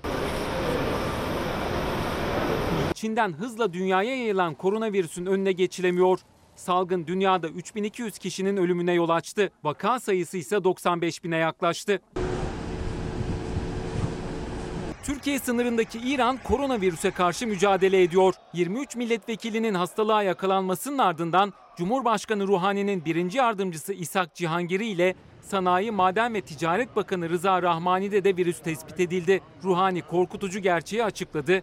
Koronavirüsün ülkenin neredeyse tamamına yayıldığını söyledi. İran'da hayatını kaybedenlerin sayısı ise 92'ye yükseldi. İran yargısı salgının yayılmasını önlemek için cezaevlerindeki 54 bin tutukluya ev izni verdi. Hastane çalışanları ise koronavirüse karşı moral depolamak için boş zamanlarında dans ediyor. Tahran yönetimi koronavirüs hakkında bilgi almak için Türkiye'ye heyet göndermek istedi. Sağlık Bakanı Fahrettin Koca bu talebi reddetti. Bilgi paylaşımını internet üzerinden yapabileceğini söyledi. Türkiye'nin sınır kapılarını kapattığı Irak'ta da koronavirüs yüzünden ilk ölüm gerçekleşti. Avrupa'ya sıçrayan virüs etkisini en çok İtalya'da gösterdi. İki gün içinde 45 can kaybının ardından ülkede hayatını kaybedenlerin sayısı 80'e yaklaştı. Peki bir taraftan da bunu gündeme alıyoruz. Hakkınız ödenmez. Bugün şehitlerimizle ilgili böyle bir manşet attık. Hakkınız ödenmez. Demek ki efendim bugün ne yapıyoruz? Bir İdlib ve Moskova'daki zirve birinci manşet. Barış Terkoğlu'nun tutuklanması iki manşetimizden biri. Ekonomiye dair haberlerimiz var. Üç, koronavirüse dair haberler daha da devam edecek. Dört ve emekli özellikle promosyona dair manşetler de var ve sizlerin yorumları. Derya Hanım ne diyor? Günaydın İsmail Bey. Manisa Soma'da dün iki kişi karantinaya alındı diyor. Tedbir amaçlı olabilir. Ve bir başkası İsmail Bey biz Kırklareli Baba Eski'den annemle her sabah sizi izliyoruz. Annem sizi çok seviyor. 5 yıl önce beyin kanaması geçirdi. Anneme selam söylerseniz çok sevinecek. Habibe anne, sizin şahsınızda bütün anneleri sevgi ve saygıyla selamlıyoruz. Ve bize bunu öğreten babalarımız da, ben şahsen kendi babamı rahmetle anıyorum. Latife Soysal, sevgili İsmail, tüm İslam ülkelerinde iktidarlar gitmemek üzere gelir, araştır diyor. Ama demokrasiler öyle değil. Bizim ülkemizde demokrasi var. Bizim ülkemizde iktidarlar demokrasiyle gelecekler, demokrasiyle gidecekler. Yeter ki sizler örgütlü toplum olun ve anayasanın size sağlamış olduğu haklar konusunda bilinçlenin. Hilal hazır mıyız? Ankara'ya gidebilir miyiz? Az evvel sınır bölgesine gitmiştik. Barış Kaya'dan bilgileri almıştık ve şimdi Ankara'ya dönüyoruz. Başkentte Ankara'nın başarılı acar gazetecilerinden Kemal Aktaş var. Kemal dün dün mecliste neler neler oldu öyle? mecliste e, olmaması gerekenler oldu İsmail Küçükkaya. Yani e, Türkiye'nin şu kritik bir süreçten geçtiği dönemde olmaması gerekenler oldu. Adeta boks ringine döndü Meclis Genel Kurulu. E, tabii bu göz göre göre geldi bir taraftan da. Günlerdir e, bir kutuplaşma yaşanıyordu. Suriye'deki kriz, İdlib'deki e, özellikle de şehitlerin gelmesinden sonra 27 Şubat'tan sonra iktidarla muhalefet arasında e, karşılıklı çok ağır sözler, sert sözler. Bunun en son halkası Cumhurbaşkanı Erdoğan e, çarşamba grup toplantısında çıktı. Kemal Kılıçdaroğlu'nu çok sert sözlerle eleştirdi. Bazı e, sıfatlar da koyarak onları da ifade edemiyoruz burada. Ama sonrasında CHP Grup Başkan Vekili ya iki saat sonra çıktı hatta iki saat geçmedi bile bir buçukta e, basın toplantısı düzenledi ve aynı sıfatları bu kez doğrudan e, Sayın Cumhurbaşkanı Erdoğan'a hedef alarak e, e, sen busun diyerek e, ağır ifadeleri kullandı. İşte ondan sonra ortalık e, karıştı. E, yalnız e, şunu da söyleyeyim. E, CHP lideri Kemal Kılıçdaroğlu Engin Özkoç'un o, o sözlerinden do, dolayı çok rahatsız oldu e, ve uyardı. Yani bunu biliyoruz. E, sert bir şekilde uyardı Engin Özkoç'u. Hemen e, arka kapı diplomasisi ile e, tansiyonun düşürülmesine çalıştı CHP kurmayları. Meclis Başkan Vekili Levent Gök, diğer grup başkan vekili Engin Altay, e, grup başkan vekilleriyle, AK Partili grup başkan vekilleriyle, meclis başkanıyla bir e, meclis başkan vekilleriyle daha doğrusu e, bir e, diplomasi yürüttüler ama olmadı. AK Parti'de e, ben genel kurulu e, yukarıdan basın hocasından e, takip ettim an be an. AK Parti'de e, sakinleşecek bir durum yoktu ki e, İstanbul Milletvekili Ahmet Hamdi Çamlı da bir basın toplantısı düzenledi. Çok galiz ifadeleri vardı. Hatta o ifadeleri kullanırken kendimden de özür dileyerek başlıyorum bu basın toplantısına dedi. Herkesten özür diliyorum, kendimden de özür diliyorum dedi ve Engin Özkoç'la ilgili Hatta Kılıçdaroğlu ile ilgili çok çok ağır e, ifadeler e, kat etti, kaydetti. E, o da AK Parti'nin e, gerçekleştireceği eyleme ilişkin bir ipucuydu. Daha sonra AK Parti e, adım adım e, milletvekillerini çağırdı. Çok boştu ilk açıldığında genel kurul. E, AK Parti grubu hareketlendi. Milletvekili sayısı arttı. Daha sonra CHP e, baktı ki olmuyor. E, yani tansiyonu düşürme çabaları boşa çıkacak. Onlar da mesajla milletvekillerine haber verdiler olası bir karmaşaya karşı ve Engin Özkoç'un da çok tesadüf e, İdlib'le ilgili e, grup başkan nöbetçi grup başkan vekili olduğu için İdlib'le ilgili bir araştırma önergesi vardı. Onun konuşması gerekiyordu. Kürsüye çıktı. Birinci cümleden itibaren AK Partili e, milletvekilleri sıra kapaklarına vurarak protesto etmeye başladılar. Üçüncü cümlesinde zaten kürsüye yürüdüler. Ara veriyorum dedi meclis başkan vekili. E, ondan sonra da olan oldu. E, karşılıklı yumruklar, tekmeler, e, sıralara çıkan e, milletvekillerinin üzerine atlayanlar, e, kadınlar, kadın vekiller e, gerçekten hiç olmaması gereken görüntüler vardı. Aslında bir gün öncesinde onu tabii veremiyoruz belki. Yani kapalı oturumda yaşananları veremiyoruz. Orada da bazı Ee, kavgalar çıktı. Ama biz onların detaylarını vermiyoruz çünkü kapalı. Kemal bir şey sormak istiyorum. Detay- Şimdi Engin Evet. Özkoç'la ilgili şimdi sen parlamentodaki gelişmelere de çok vakıfsın. Oradaki akış nasıl olduğunu çok iyi biliyorsun. Şimdi Engin Özkoç'la ilgili bu sözlerinden sonra çok hızlı bir takım gelişmeler yaşandı. Ve tezkere yolda hatta bazı açıklamalar var. Hiç beklemeden tezkereyi sevk edeceğiz diyorlar. Onu bir anlatır mısın kısaca? Evet. Yani hemen Ankara Cumhuriyet Başsavcılığı e, soruşturma başlattı. Resen soruşturma başlattı. E, tabii o e, savcılığın e, şeyine bağlı yani hızına bağlı hemen bir e, fezleke yazacak meclise sevk edecek. Meclis başkanlığı da bunu e, öne alabilir yani e, değerlendirilmesi için ve dokunulmazlığının kaldırılması gündeme gelebilir Engin Özkoç'un. Ben Mustafa Şentop saat 18 sularında bu olayla ilgili bir basın açıklaması yaptı. Orada sordum yani bu süreç e, ne zaman tamamlanır, e, ne kadar sürede tamam onu ben bilemem dedi. Yani daha çok şu anda başsavcıdan gelecek, savcılıktan gelecek fezleke bekleniyor ama yani e, Şentop'ta ağır, e, alçakça ifadeler e, dedi. Yani e, sanki AK Parti grubunda böyle çok e, affedecek, affedilecek tarzda ya da e, hani tansiyonu düşürecek tarzda bir harekat e, hareket beklenmiyor. Onu söyleyelim. E, Engin Özkoç'la ilgili kararlı bir duruş var. Çok hızlı bir süreçte dokunulmazlığın kaldırılması gündeme gelebilir İsmail. Onu söyleyeyim. Peki. Ee, bir şey daha sormak istiyorum Kemal. Ankara'da başka evet. Çok özür diliyorum sözünü kestim. Şimdi bugün tabii Mart'ın 5'i kritik bir zirve var. Biz Ankara'dan takip edeceğiz. Aynı zamanda da Moskova'dan. Tülay Ünal Öç'ten de orada. Biz bağlantılar yapacağız. Kendisiyle de konuşacağız. Ama senin düşünceni merak ediyorum. Sezgisel, gazeteci sezgilerini. Zirveden ne çıkar sence? Ee, İsmail Küçükkaya hani çok zor bir görüşme bu. Son son dönemlerin Erdoğan'la Putin arasında çok sık görüşen iki lider arasındaki en zor görüşmelerinden e, birisi.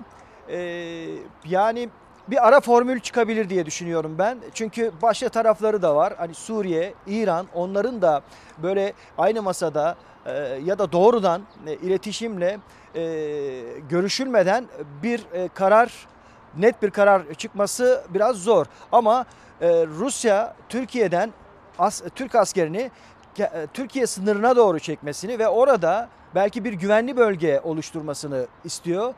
Bu formül üzerinde belki e, şey, e, görüşülebilir. E, diğer tarafta da Türkiye'nin ateşkes isteği, e, Rus, Rusya destekli Suriye rejim güçlerinin saldırısının e, durdurulması ve göçün de bir nebze azaltılmasına dönük bir adım atılabilir, bir ara adım atılabilir ve e, diğer taraflarla da görüşüldükten sonra önümüzdeki süreçteki gelişmelere bakılabilir. Ama bir taraftan tabii Türkiye NATO konseptiyle Rusya arasında e, sıkıştırılmaya da çalışılıyor gibi görünüyor. Çünkü Amerika Birleşik Devletleri hemen devreye girdi. James Jeffrey geldi. E, Mühimmat veririz dediler. Evet, e, Patriot e, füzelerinin, Patriot sistemlerinin İncil'e yerleştirilebileceğini e, e, söylediler. İstihbarat desteği verebiliriz dediler. Amerika'da boş durmuyor. Oradan e, e, bir taraftan da hani vazgeçilmez bir müttefik aslında e, Türkiye. Putin tarafında da yani Türkiye'den vazgeçilmemesi noktasında. Çünkü Türkiye-Rusya ilişkilerinde de e, gerçekten çok e, önemli paylaşımlar var. Doğalgaz var, en son S-400'ler var, nükleer santral, e, işte ekonomik, e, tarım ürünleri vesaire. Çok kapsamlı bir iki ülke arasında ilişkiler var. Hani bu ilişkilerin de e, bertaraf edilmesi imkansız gibi. Dolayısıyla bir ara yol, bir orta yol bulunacak ama nasıl bulunacak? İşte önümüzdeki günlerde görünecek. Yani aslında fotoğrafın e, büyüğünde e, NATO, Rusya arasında, Amerika, Rusya arasında şu anda e, bir formül bulunacak gibi görünüyor. Bir şey daha soracağım. Ankara'nın diğer başlıkları var. Evet. Diğer buyurun. başlıkları kısacık İsmail alalım. Küçükkaya. Gündem olarak. Ne var gündemde? Tabii. Bir istifa haberi var.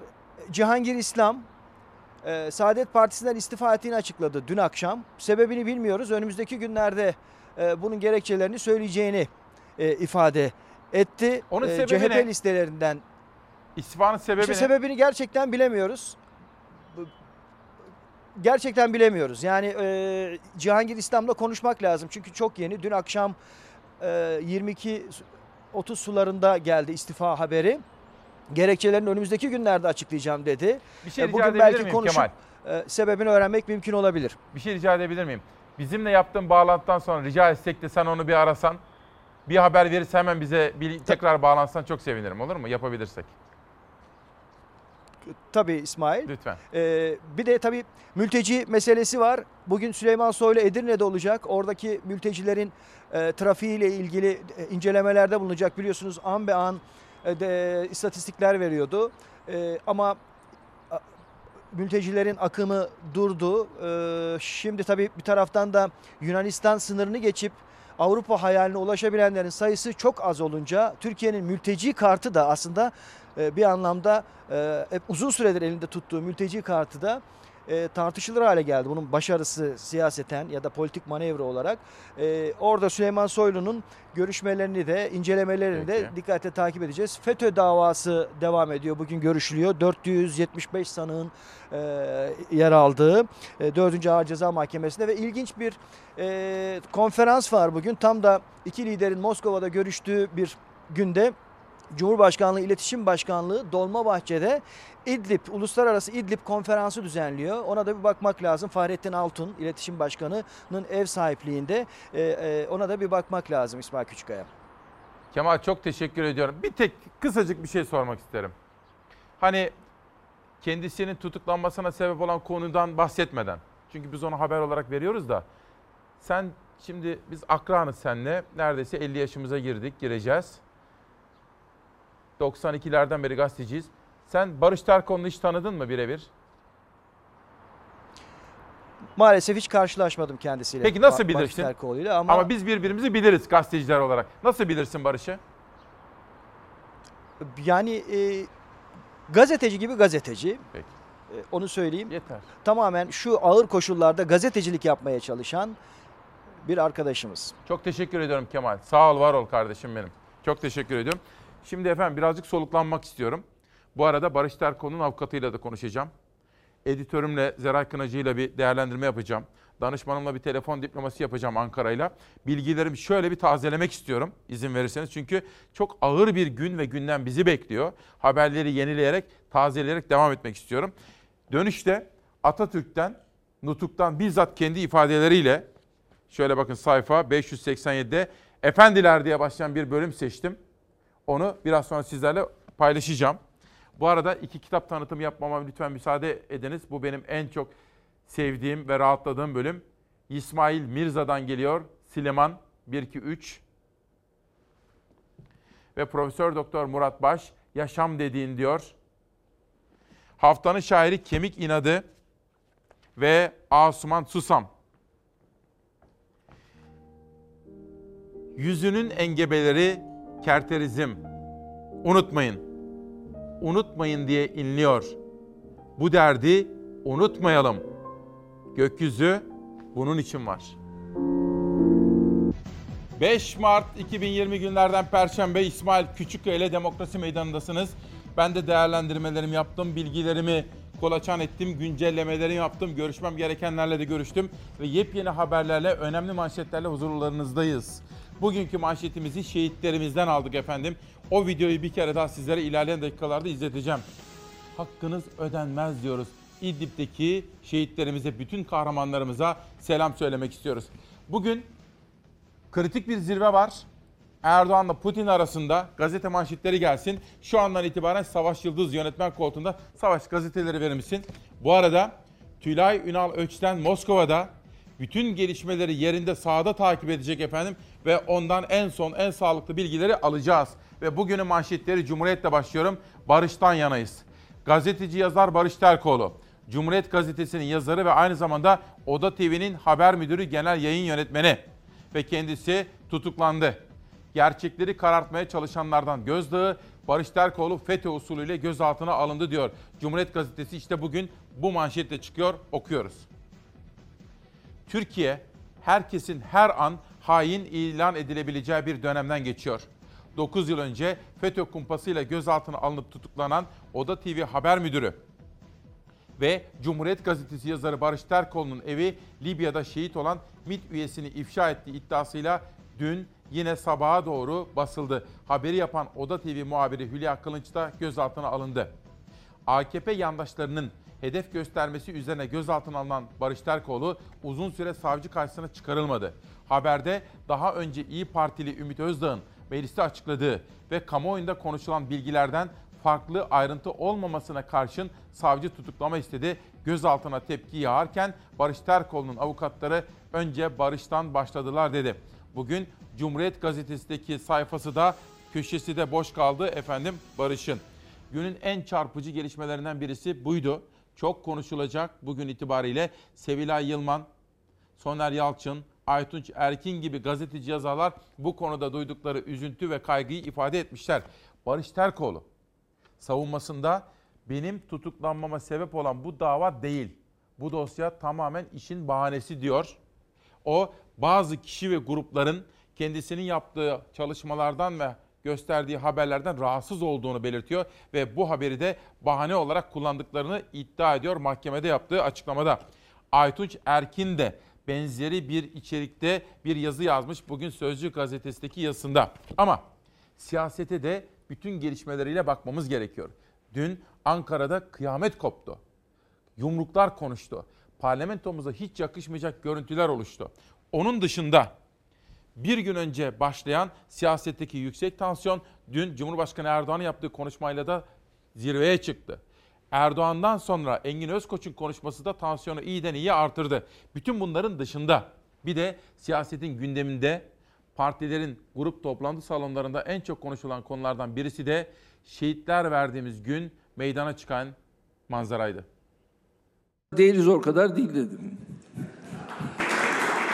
36 oğlumuzu toprağa verdik. Sen hala eğleniyor musun Sayın Erdoğan? Bu şeytani bir kampanya. Değerlerimizden uzak bu yaklaşımı hayretler içinde karşılıyorum. Cumhurbaşkanı Erdoğan bu cümleleri MYK toplantısında kurdu. 33 şehit haberinin ardından yaptığı ilk açıklamadaki tebessümüne yönelik eleştirilere şeytani bir kampanya dedi. Evlatlarımız şehit olurken sen öteki gün çıktın kahkahalarla gülerek politika yaptın.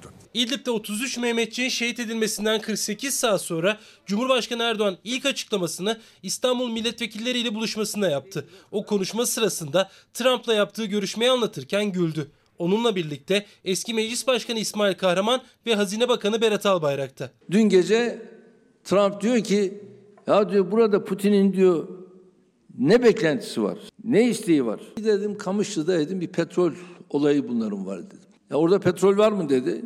Orada petrol var dedim. Ama değeri zor kadar değil dedim. Geride bir daha babasını göremeyecek evlatlar var.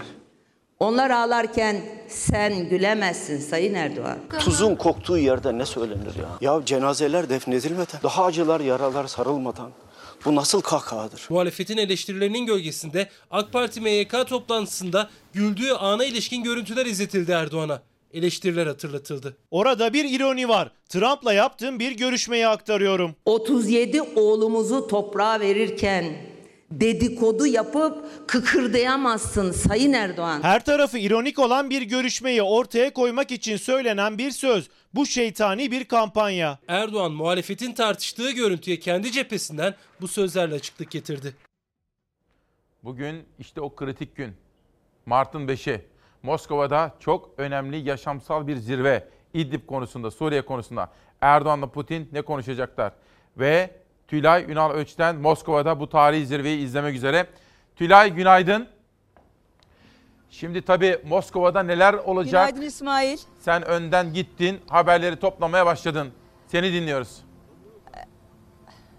Ee, e, doğrudur İsmail. Evet burada e, saat 13.30 itibariyle Kremlin Sarayı'na gireceğiz ve ondan sonra tabii bütün dikkatler İdlib'in kaderinin çizileceği o zirvede olacak. Erdoğan-Putin görüşmesinde olacak. Öncelikle e, liderlerin bir arada görüşmesini bekliyoruz ve hemen arkasından da heyetler arası toplantıya geçilmesini bekliyoruz. Bize verilen programa göre 18.30 gibi programın bitmesi bekleniyor. Ama tabii burada e, daha önce Soçi e, zirvesinde de görmüştük. 6,5 saat kadar süren uzun bir zirve olmuştu. Tabii e, e, bu e, toplantıyı e, takipte devam edeceğiz.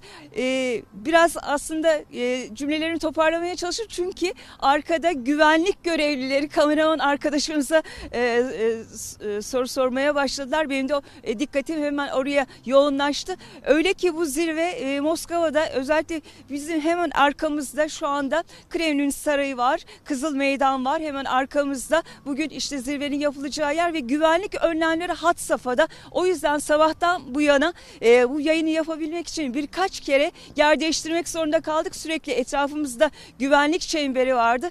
Tabii e, az önce de söylediğim gibi İdlib'in kaderi bugün burada çizilecek. E, bunun öncesinde e, hem Ankara'dan hem Moskova'dan e, sert açıklamalar vardı. Fakat dün açıklamaların dozajı biraz daha düşmüştü.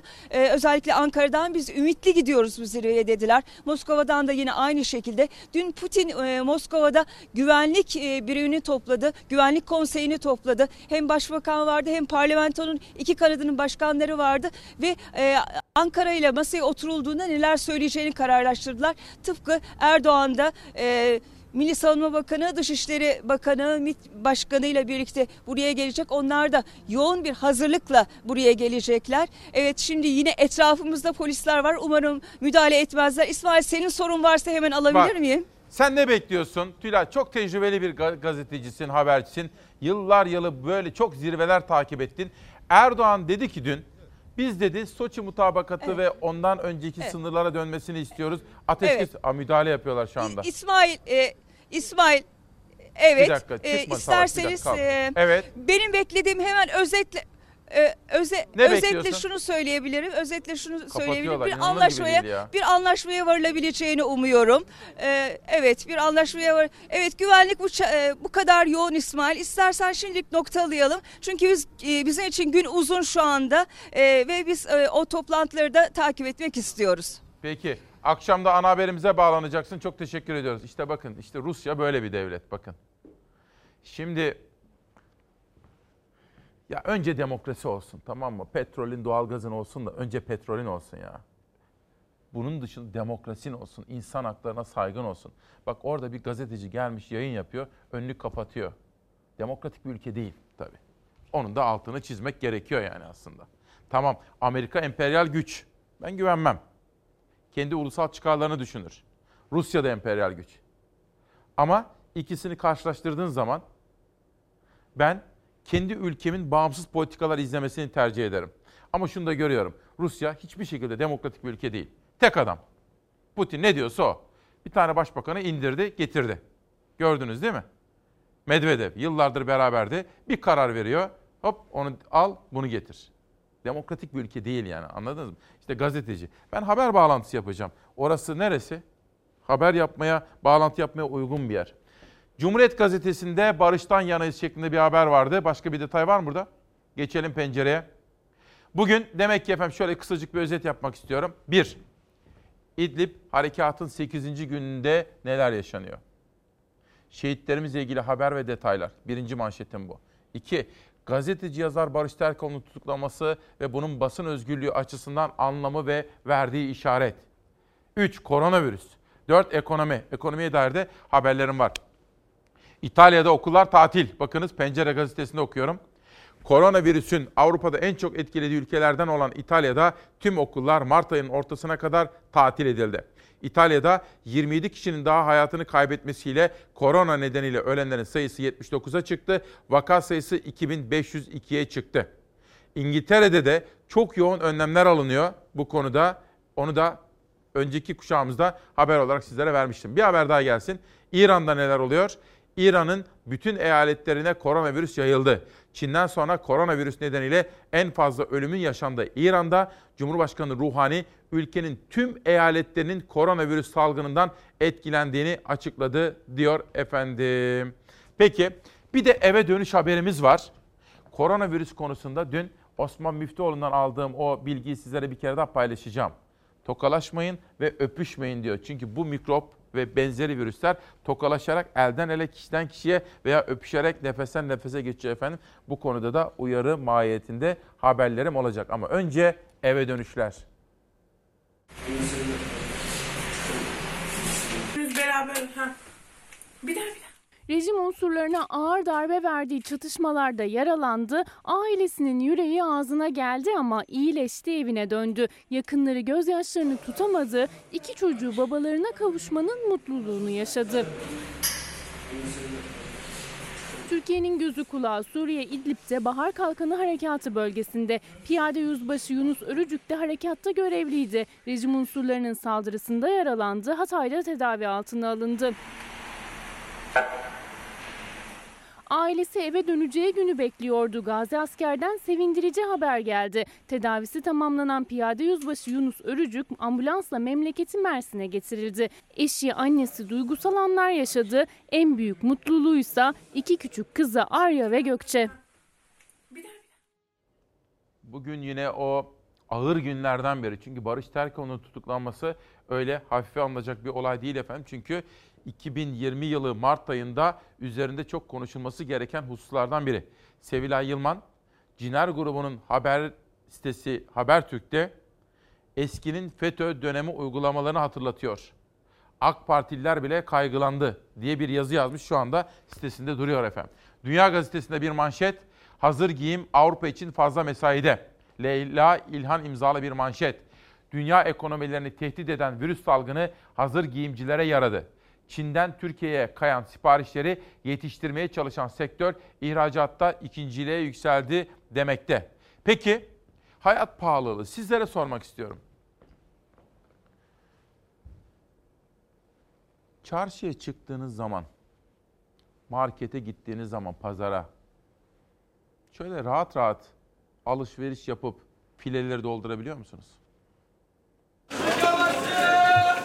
Tek haneye düşmediği gibi geçtiğimiz aya göre açıklanan yıllık enflasyonun da üstüne çıktık. Ocak ayında %12,15'ti. Şubat'ta %12,37'ye yükseldi yıllık enflasyon. Aylık artırsa %0,35'te kaldı ama tüm tüketicilerin cebini en çok ilgilendiren gıda enflasyonu bir ayda %2,33 arttı. Neredeyse harcamaların %70'ini gıdaya yapan bir dar gelirli grup için daha sene başından bu yana %7'lik bir enflasyonla karşı karşıya kalmış olmak demek. Böyle bir ortamda bizim tek haneli enflasyona döneriz iddiasını ne kadar daha sürdürecek hükümet? TÜİK bunu daha ne kadar destekleyebilecek çok emin değilim. Yeni ekonomi programında hükümetin enflasyon hedefi %8,5 yani tek haneli. Ancak yılın ilk iki ayında da %10'un çok üstünde çıktı enflasyon. Üstelik uzmanlara göre TÜİK'in açıkladığı Şubat enflasyonu da hissedilenin çok altında. Biliyoruz ki gıda fiyatları maalesef %30'lara %35'lere ulaştı. E şimdi böyle bir ortamdan sonra diyoruz ki işte %10 oldu. Evet o %10'un sadece %7'lik kısmını son iki ayda oldu.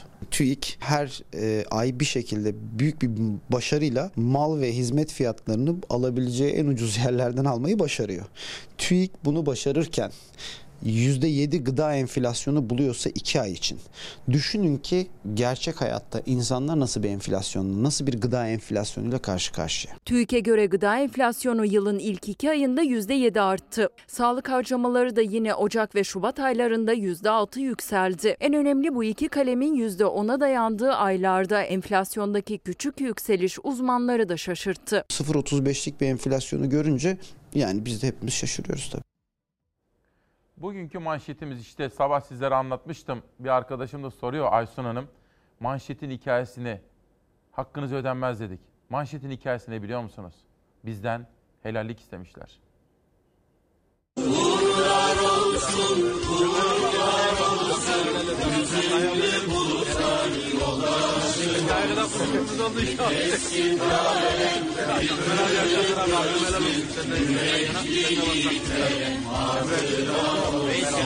Uğurlar olsun, uğurlar olsun, hüzünlü bulutlar yoldaşın olsun. Bir keskin kalem, bir kırık gözlü, yürekli yiğitlere hatıran olsun. İlyas'ı çağırın İlyas'ı. Ömer abi Allah'a emanet ol kendine iyi bak abi seni seviyoruz. Bizim ne hakkımız var ki onlara geçmiş? Asıl bu kahramanlarımız bize haklarını helal etsinler. Uğurlar olsun, uğurlar olsun,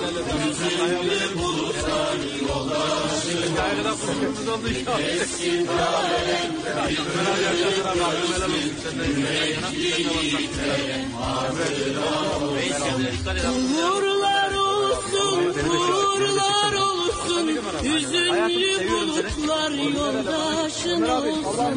Bir keskin kalem, bir kırık gözlü, yürekli yiğitlere hatıran olsun. İlyas'ı çağırın İlyas'ı. Ömer abi Allah'a emanet ol kendine iyi bak abi seni seviyoruz.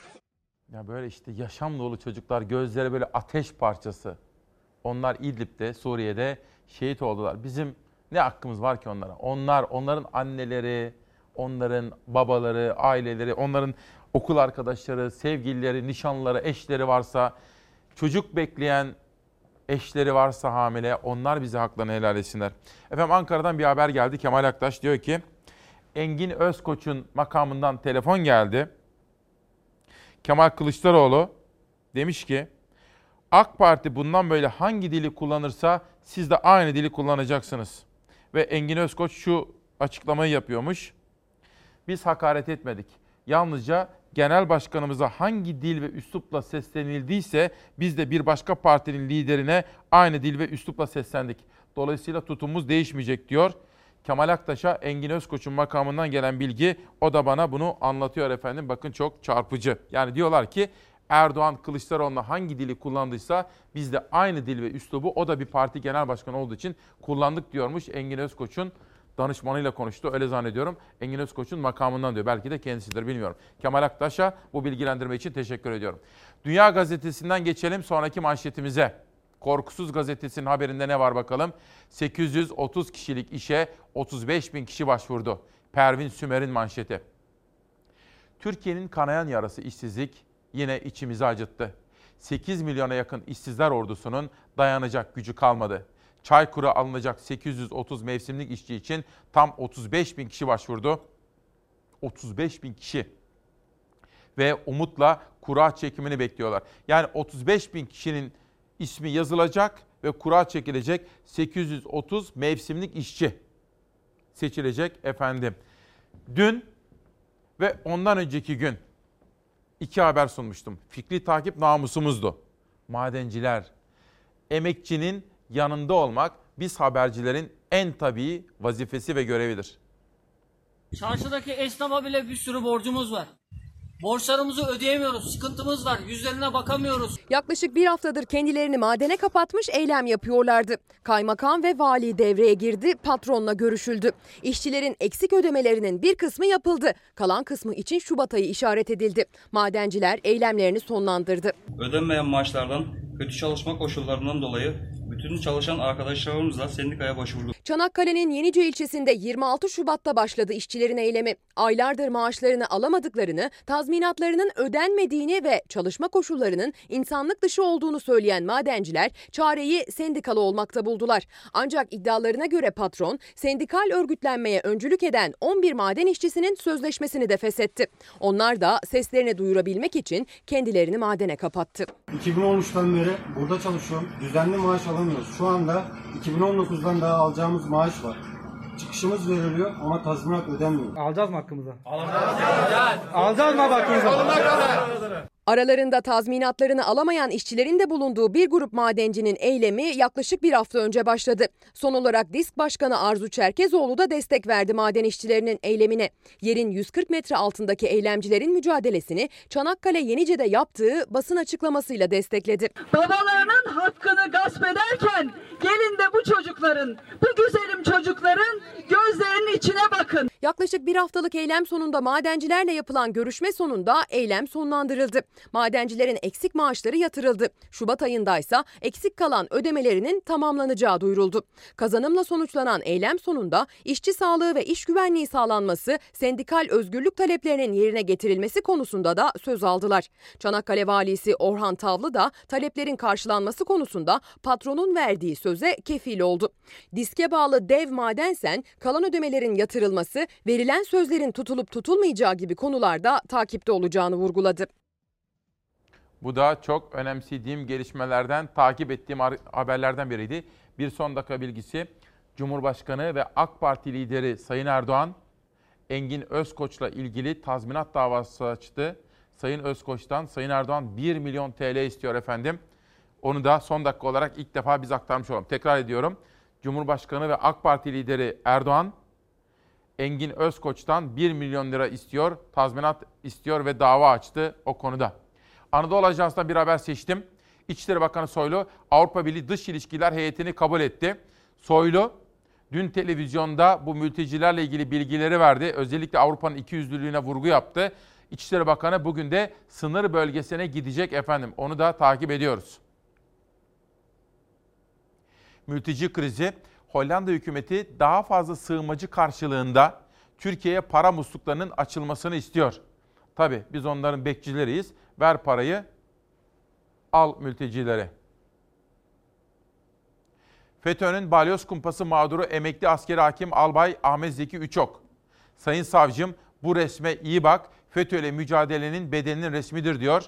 Bakın Ahmet Zeki Üçok da FETÖ kumpaslarıyla cezaevinde yatmış bir isimdir. Ve o dün Barış Terkoğlu ile ilgili bu gelişmelerden sonra Barış Terkoğlu'nun 9 yıl önce FETÖ kumpasıyla cezaevine düştüğü günkü fotoğrafı paylaşıyor efendim. 15 Temmuz'da ilk Sela'yı okuyan ünlü hafız İsmail Coşar trafik kazasında hayatını kaybetti. Biz de kendisine Allah'tan rahmet diliyoruz. Türkiye Gazetesi'nin manşet haberinden okudum sizlere. İsmail Coşar trafik kazası hayatını kaybetti. Türkiye onu 15 Temmuz'da ilk Sela'yı okuyan ünlü hafız olarak tanımıştı. Ve önemli gelişme İstanbul Büyükşehir Belediyesi belli noktalara dezenfektan koymaya başladı. Bakınız fotoğrafa şöyle lütfen dikkat ediniz. Ve bu dezenfektanın sayısı artırılacak. Teşekkürler İstanbul Belediyesi. Tedbirlere devam. Kendi ilinizde benzer uygulamalar için yoruma etiket bırakınız diyor. Ve bu konuda da böyle bir kampanya başlatmışlar. Koronavirüs özellikle toplu taşıma araçlarında. Mesela bu kapı kolları böyle tuttuğumuz yerler falan var ya. Oralarda çok bulaşıcı. Bir de bu koronavirüs öyle bir meret ki şimdi dokundunuz ya buraya. 9 gün boyunca orada kalabiliyormuş. Dolayısıyla en önemli tedbir elimizi yıkayacağız güzel güzel böyle 30 saniye sabunlu suyla yıkayacağız. Hapşururken böyle yapacağız ve hemen gidip başkalarına sıçratmadığımız gibi elimizi yüzümüzü hemen tekrar yıkayacağız. Öpüşmeyeceğiz, tokalaşmayacağız. Bu arada bugün Osman Müftüoğlu'nun köşesinde de okudum. Dün sohbet ediyorduk. O da bana o bilgiyi vermişti. Devlet Bahçeli hani tokalaşmamıştı ya eli cebindeydi. Dedi ki haksızlık yapıyorlar. O dedi aslında diğer siyasilere örnek olması gereken bir tavrı takınıyor. Çünkü tokalaşmayalım. Bir siyasi günde bin kişiyle tokalaşıyor dedi Osman Müftüoğlu. Dolayısıyla Devlet Bahçeli'nin o eli cebinde. Hani Kılıçdaroğlu geldi tokalaşmadı ya. Osman Müftüoğlu diyor ki bilerek söylüyorum diyor. Nezaketsizlikten değil. Sağlığa gösterdiği, başkasının da sağlığına gösterdiği özenden diyor efendim. Bu bilgiyi de verelim. Bugün Hürriyet'te var. Müftüoğlu yazmış. Anadolu Ajansı Norveç Varlık Fonu Türkiye'ye 803 milyon dolar yatırdı. Borsa İstanbul'da işlem gören farklı ölçekteki 53 şirketin hisselerinin satın alınmasında kullanıldı.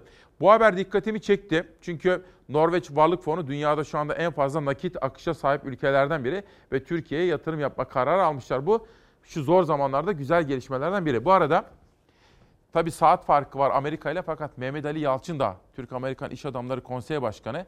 O da Amerika'da çok kritik bir tarihte çok etkili senatör vardı ya Lindsey Graham. Ve Lindsey Graham'ı ziyaret etmiş Mehmet Ali Yalçın da ve iki ülke arasındaki ilişkilerin normalleştirilmesi, ticaretin artırılması için önemli temaslarda bulunmuş Mehmet Ali Yalçın da bana bu bilgiyi yolladı. Bir haber daha gelsin. Hah bir dakika bu dursun Savaş pardon. Önce bir habere gidelim. Emekliler bizim sevgili büyüklerimiz. Sıradaki haber sizin için. 1500 liraya kadar aylık alan emeklilerimize 500 TL. Ee, ne yapalım? Ee, Ne verirlerse onu alacağız. Başka çaremiz yok.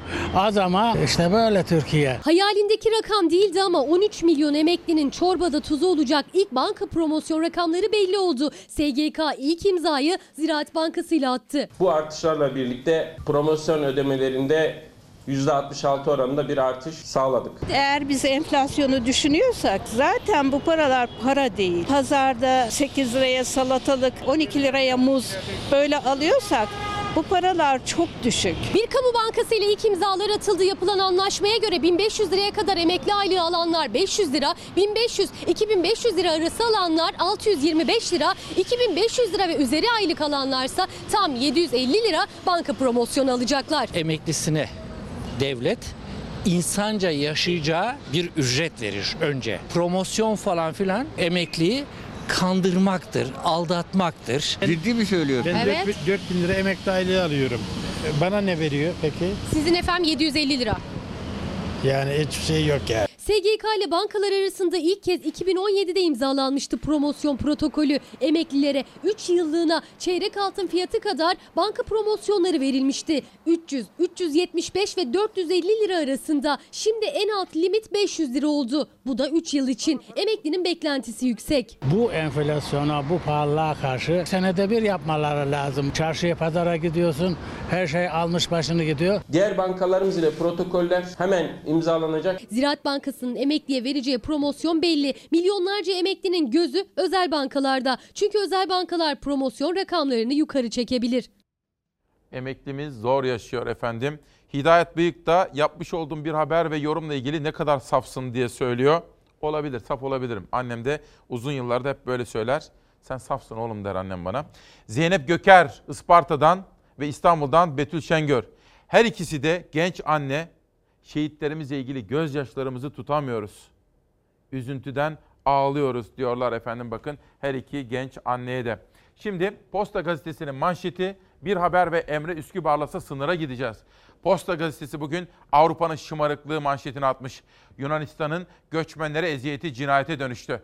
Bir göçmen dün vurularak öldürüldü. Yunanistan'a destek mesajları veren Avrupa cinayete de gözlerini kapadı.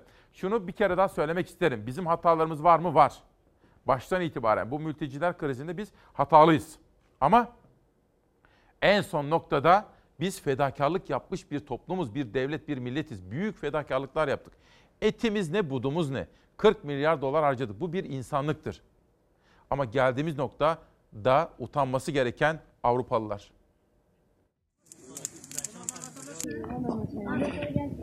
Bizi yakaladılar, gönderdiler şeye, e, Körük'ten gönderdiler. Biz gittik İstanbul'a. İstanbul'dan gene yola düştük geldik şuraya buradan gerek denizden çıkacak gerek ya nasıl oluyor? Buradan geçmeye mi çalışıyorsunuz şimdi? Evet. Kaç kişisiniz şu an burada? Burada 50 50 kişi oluyor. Avrupa'ya geçmeye kararlılar. Gördükleri tüm kötü muameleye rağmen bekleyişleri sürüyor mültecilerin. Öyle ki Yunanistan'a geçip şiddet görüp geri gönderilen mülteciler bile yeniden sınırı geçmek için mücadele ediyor. Ee, Yunanistan'a geçtim Edirne'den. Edirne'nin sınırından geçtim mi? Ama Yunanistan polisleri bizi kaytardılar. Paramızı, telefonumuzu, her neyimizi aldılar. İzmir'in Dikili ilçesi Yunanistan'a geçmeye çalışan mültecilerle dolu. 50 kişilik grupta Edirne'den karşıya geçmeyi başardı ama iddiaya göre Yunan polisinin şiddetine maruz kaldılar. Telefon ve paralarını elinden aldılar, sınır dışı edildiler ama vazgeçmediler. Bu kez de İzmir Dikili'ye geldiler. Şimdi hedefleri karşıya denizden geçmek.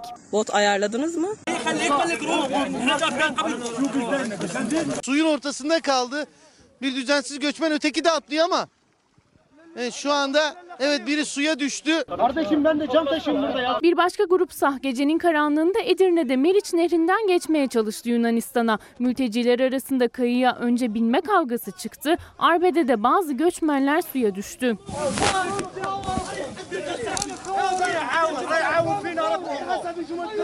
Mültecilerin Avrupa'ya geçmek için sınır noktalarında bekleyişi sürüyor. 7. günde tampon bölgede yine en büyük zorluğu yaşayan çocuklar. Kimi bir su şişesini yastık yaptı, kimi üzerine örttüğü montunu, yardım dağıtılırken gelen battaniyeyi oyun. Ayakkabımız yok, hiçbir şeyimiz yok. Şimdi bakın Tevfik Diker de deneyimli bir isim. Hülya Kılınç Manisa'nın cesur gazetecisidir. O da Barış Terkoğlu ile birlikte tutuklandı diyor. O da derhal serbest bırakılmalı diyor.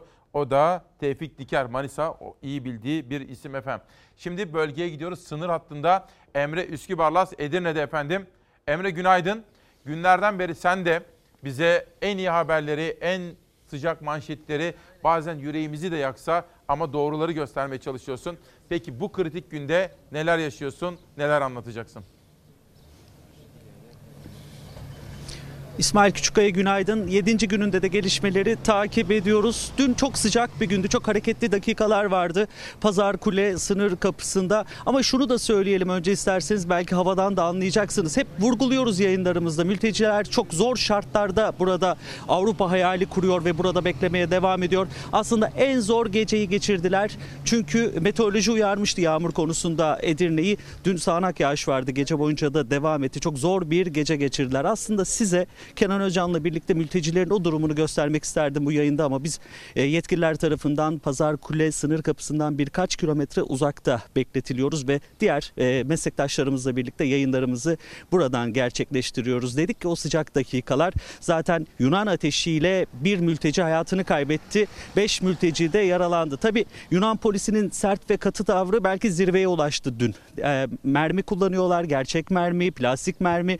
Hatta 1978 e, yılında son kullanımı biten gaz bombalarıyla müdahale ediyorlar. Zaten bunu da e, Edirne Valiliği de açıkladı. Bu şekilde hareketli dakikaların ardından gazetecilere kapatıldı o Pazar Kule sınır kapısı. Biz de bu noktada bekletiliyoruz. Ama bugün de sıcak geçeceğini düşünüyoruz. Hatta önemli bir konu olacak Pazar Kule sınır kapısının ve Edirne'nin. İçişleri Bakanı Süleyman Soylu birkaç saat sonra burada olacak. Hatta helikopterle sınır hattını gezecek. Daha sonra açıklamalar yapacak ve e, Pazar Kule sınır kapısında da incelemelerde bulunacak. Zaten dün gece de önemli açıklamalar yaptı. O merak edilen soruların yanıtlarını verdi diyebiliriz Soylu. Hep siz de yayınlarınızda soruyorsunuz bana hani çevrende Suriyeli mülteci var evet. mı diye. Aslında bunu da yanıtladı bir şekilde Soylu. Bizim bizim e, verdiğimiz o yanıtlarla çok benzerdi, örtüşüyordu bu rakamlar. Dedik ki e, Edirne'den e, Yunanistan tarafına geçen mültecilerin oranında %20 Suriyeli geriye kalanlarsa Afgan ağırlıklı olduğunu söyledi. Zaten bunu da biz yayınlar yayınlarımızda vurguluyoruz. Bir başka merak edilen konuya da aslında Evet. kendince yanıt verdi. E, peki bu sayı nasıl belirleniyor? Dün yayınımda, ana haberdeki yayınımda da vurguladım. Yani 135 bine yaklaştı ve geçiyor artık devletin açıkladığı o resmi rakamlara göre. Peki bunu nasıl belirliyorsunuz diye e, sorular vardı. Soylu her 6,5 kilometrede bir gözlem noktamız var dedi. Yani bu hat ben hep size de daha önce vurguladım. 200 kilometrelik bir hat. Yunanistan-Türkiye sınırı. Her 6,5 kilometrede bir gözlem noktamız var. Geçenler not ed- ediliyor dedi. Hatta geldikleri ilden o sayılar bizim elimizde gibi bir açıklaması var. Çünkü çok tartışıldı. O kadar kişi gerçekten Yunanistan tarafına Edirne'den geçti mi geçmedi mi diye bu şekilde açıklamalar yaptı ama bu açıklamaları yenilerini ekleyeceğini düşünüyoruz. Sıcak bölgeye gelen Süleyman Soylu. Tabii buradaki gelişmeleri biraz da diplomasi belirleyecek. Erdoğan-Putin görüşmesinden sonra da aslında biraz daha şekillenmesini bekliyoruz. Buradaki gelişmelerin İsmail Küçükkaya. Emre çok teşekkür ediyorum. Teşekkürler. Bugün İçişleri Bakanı bölgeye gidecek. Emre'den akşam ve yarın sabahta en son gelişmeleri alacağız.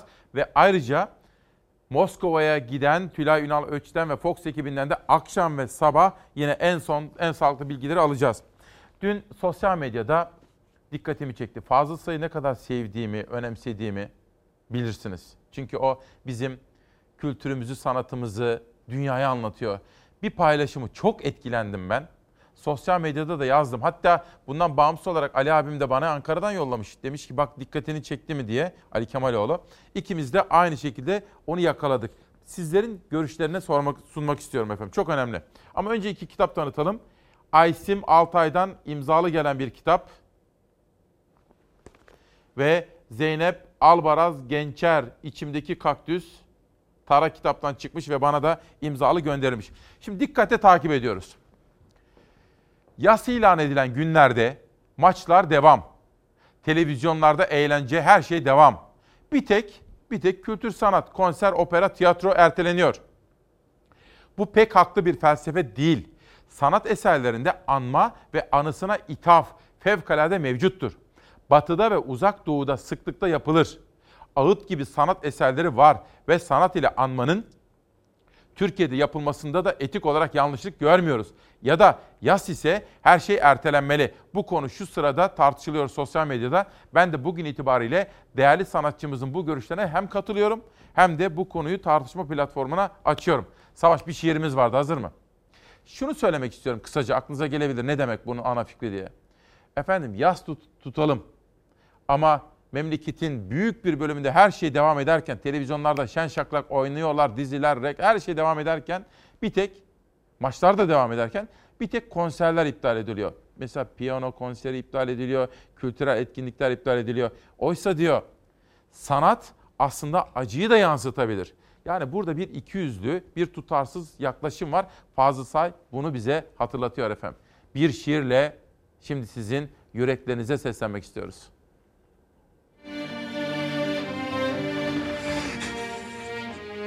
Türküler bitti. Kalaylar durdu, horonlar durdu. Aldamar, mor damar, şah damar sustu. Bahçeler put kesildi birer birer. Meyveler salkım saçak taş. Bir bulut uçardı, başıboş, bedava. Yandı, kül oldu. Hüzün geldi, baş köşeye kuruldu. Yoruldu yüreğim, yoruldu. Ağaç büyür arkasında koşamam. Kervan yürür peşi sıra düşemem. Yıldız akar uçsam da yetişemem. Hüzün geldi baş köşeye kuruldu. Yoruldu yüreğim.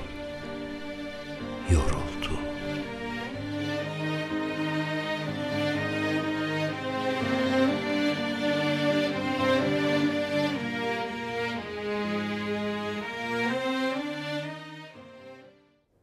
Çetin Tekindor. Nilsun, ben de bir anneyim İsmail'im. Dayanamıyorum yavrucaklara. Hakkınız ödenmez diyor. Nilsun 2040 rumuzlu Twitter'daki arkadaşım. Merhaba gözyaşı Ertuğrul Kalafat'tan geldi. Merhaba gözyaşı.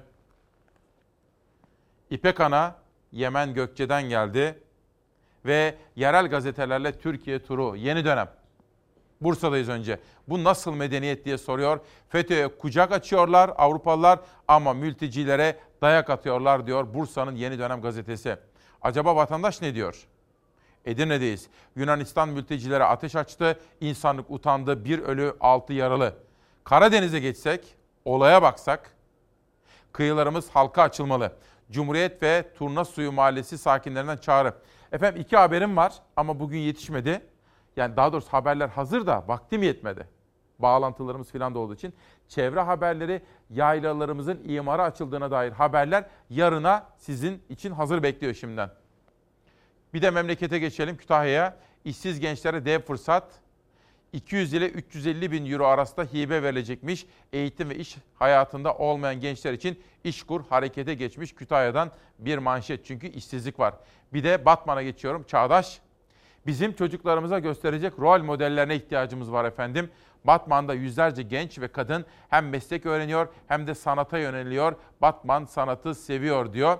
Ahmet Güneştekin de buradaki çabalarından bahsediyor. Batman Çağdaş gazetesi yakında da orada büyük uluslararası çapta bir müze açılacak. Dün Enver Yücel davet etti. Bir maça gittim. Çünkü Avrupa maçı vardı. Basketbolda şamp Şampiyonlar Ligi demeyelim de hani UEFA Ligi, Europe Cup çeyrek final maçı vardı Bahçeşehir'in.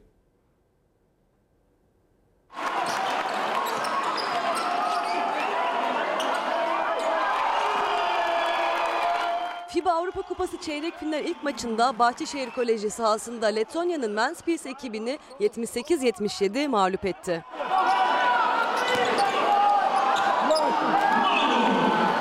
Toplam averaj üzerinden yarı finale çıkan takımın belli olacağı eşleşmede ikinci maç 11 Mart çarşamba günü Letonya'da oynanacak.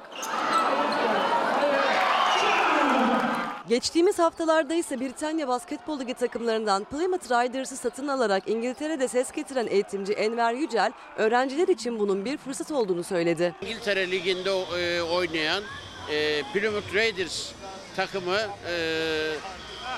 sahibi olduk. İleride amacımız e, okullarımızdaki daha iyi baskette bir yere gelen öğrencilerimizi hem dillerini öğrensin hem de e, baskete olan ilgileri artsın diye e, Plymouth'a da göndereceği e, göndereceğiz. Kurucu Başkan Hüseyin Yücel ise eğitim ve sporun bir arada olmasının önemine değindi. Kuruluş amacımız zaten skordan bağımsız olarak gençlerimize, çocuklarımıza ve ailelerine e, sporu sevdirmek, basketbolu tanıtmaktı.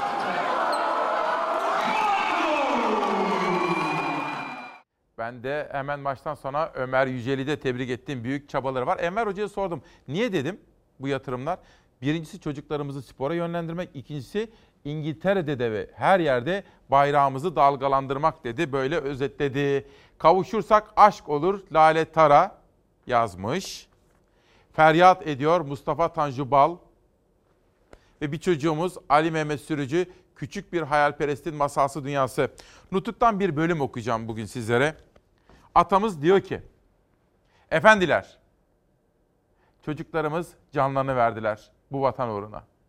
Gelecek ümidiyle coşan gençler taze ve temiz canlarını bir amaç uğruna verdiler. O amaç neydi? Ülkeyi kurtarmak. Ülkeyi kişilerden ve hırslardan başka bir şey düşünmeyen politikacıların elinde oyuncak yapmak için değil. Onlar canlarını ülkeyi kurtarmak için verdiler. Allı turnam bizim ele varırsan Allı turnam bizim ele varırsan Şeker söyle, kaymak söyle, bal söyle. Gülüm gülüm kırıldı kolum Tutmuyor elim turnalar ey. Gülüm gülüm, yar gülüm gülüm gülüm gülüm, turnalar ey. Eğer bizi sual eden olursa Eğer bizi sual eden olursa Boynu bükük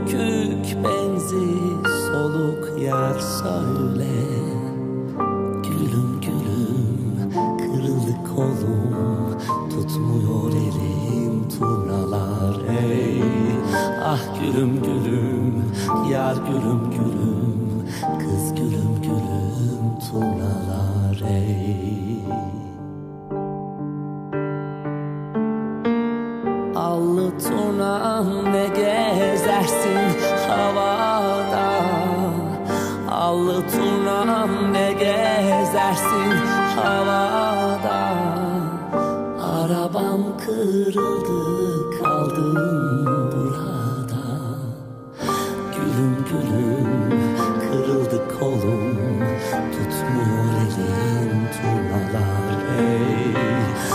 gülüm gülüm yar gülüm gülüm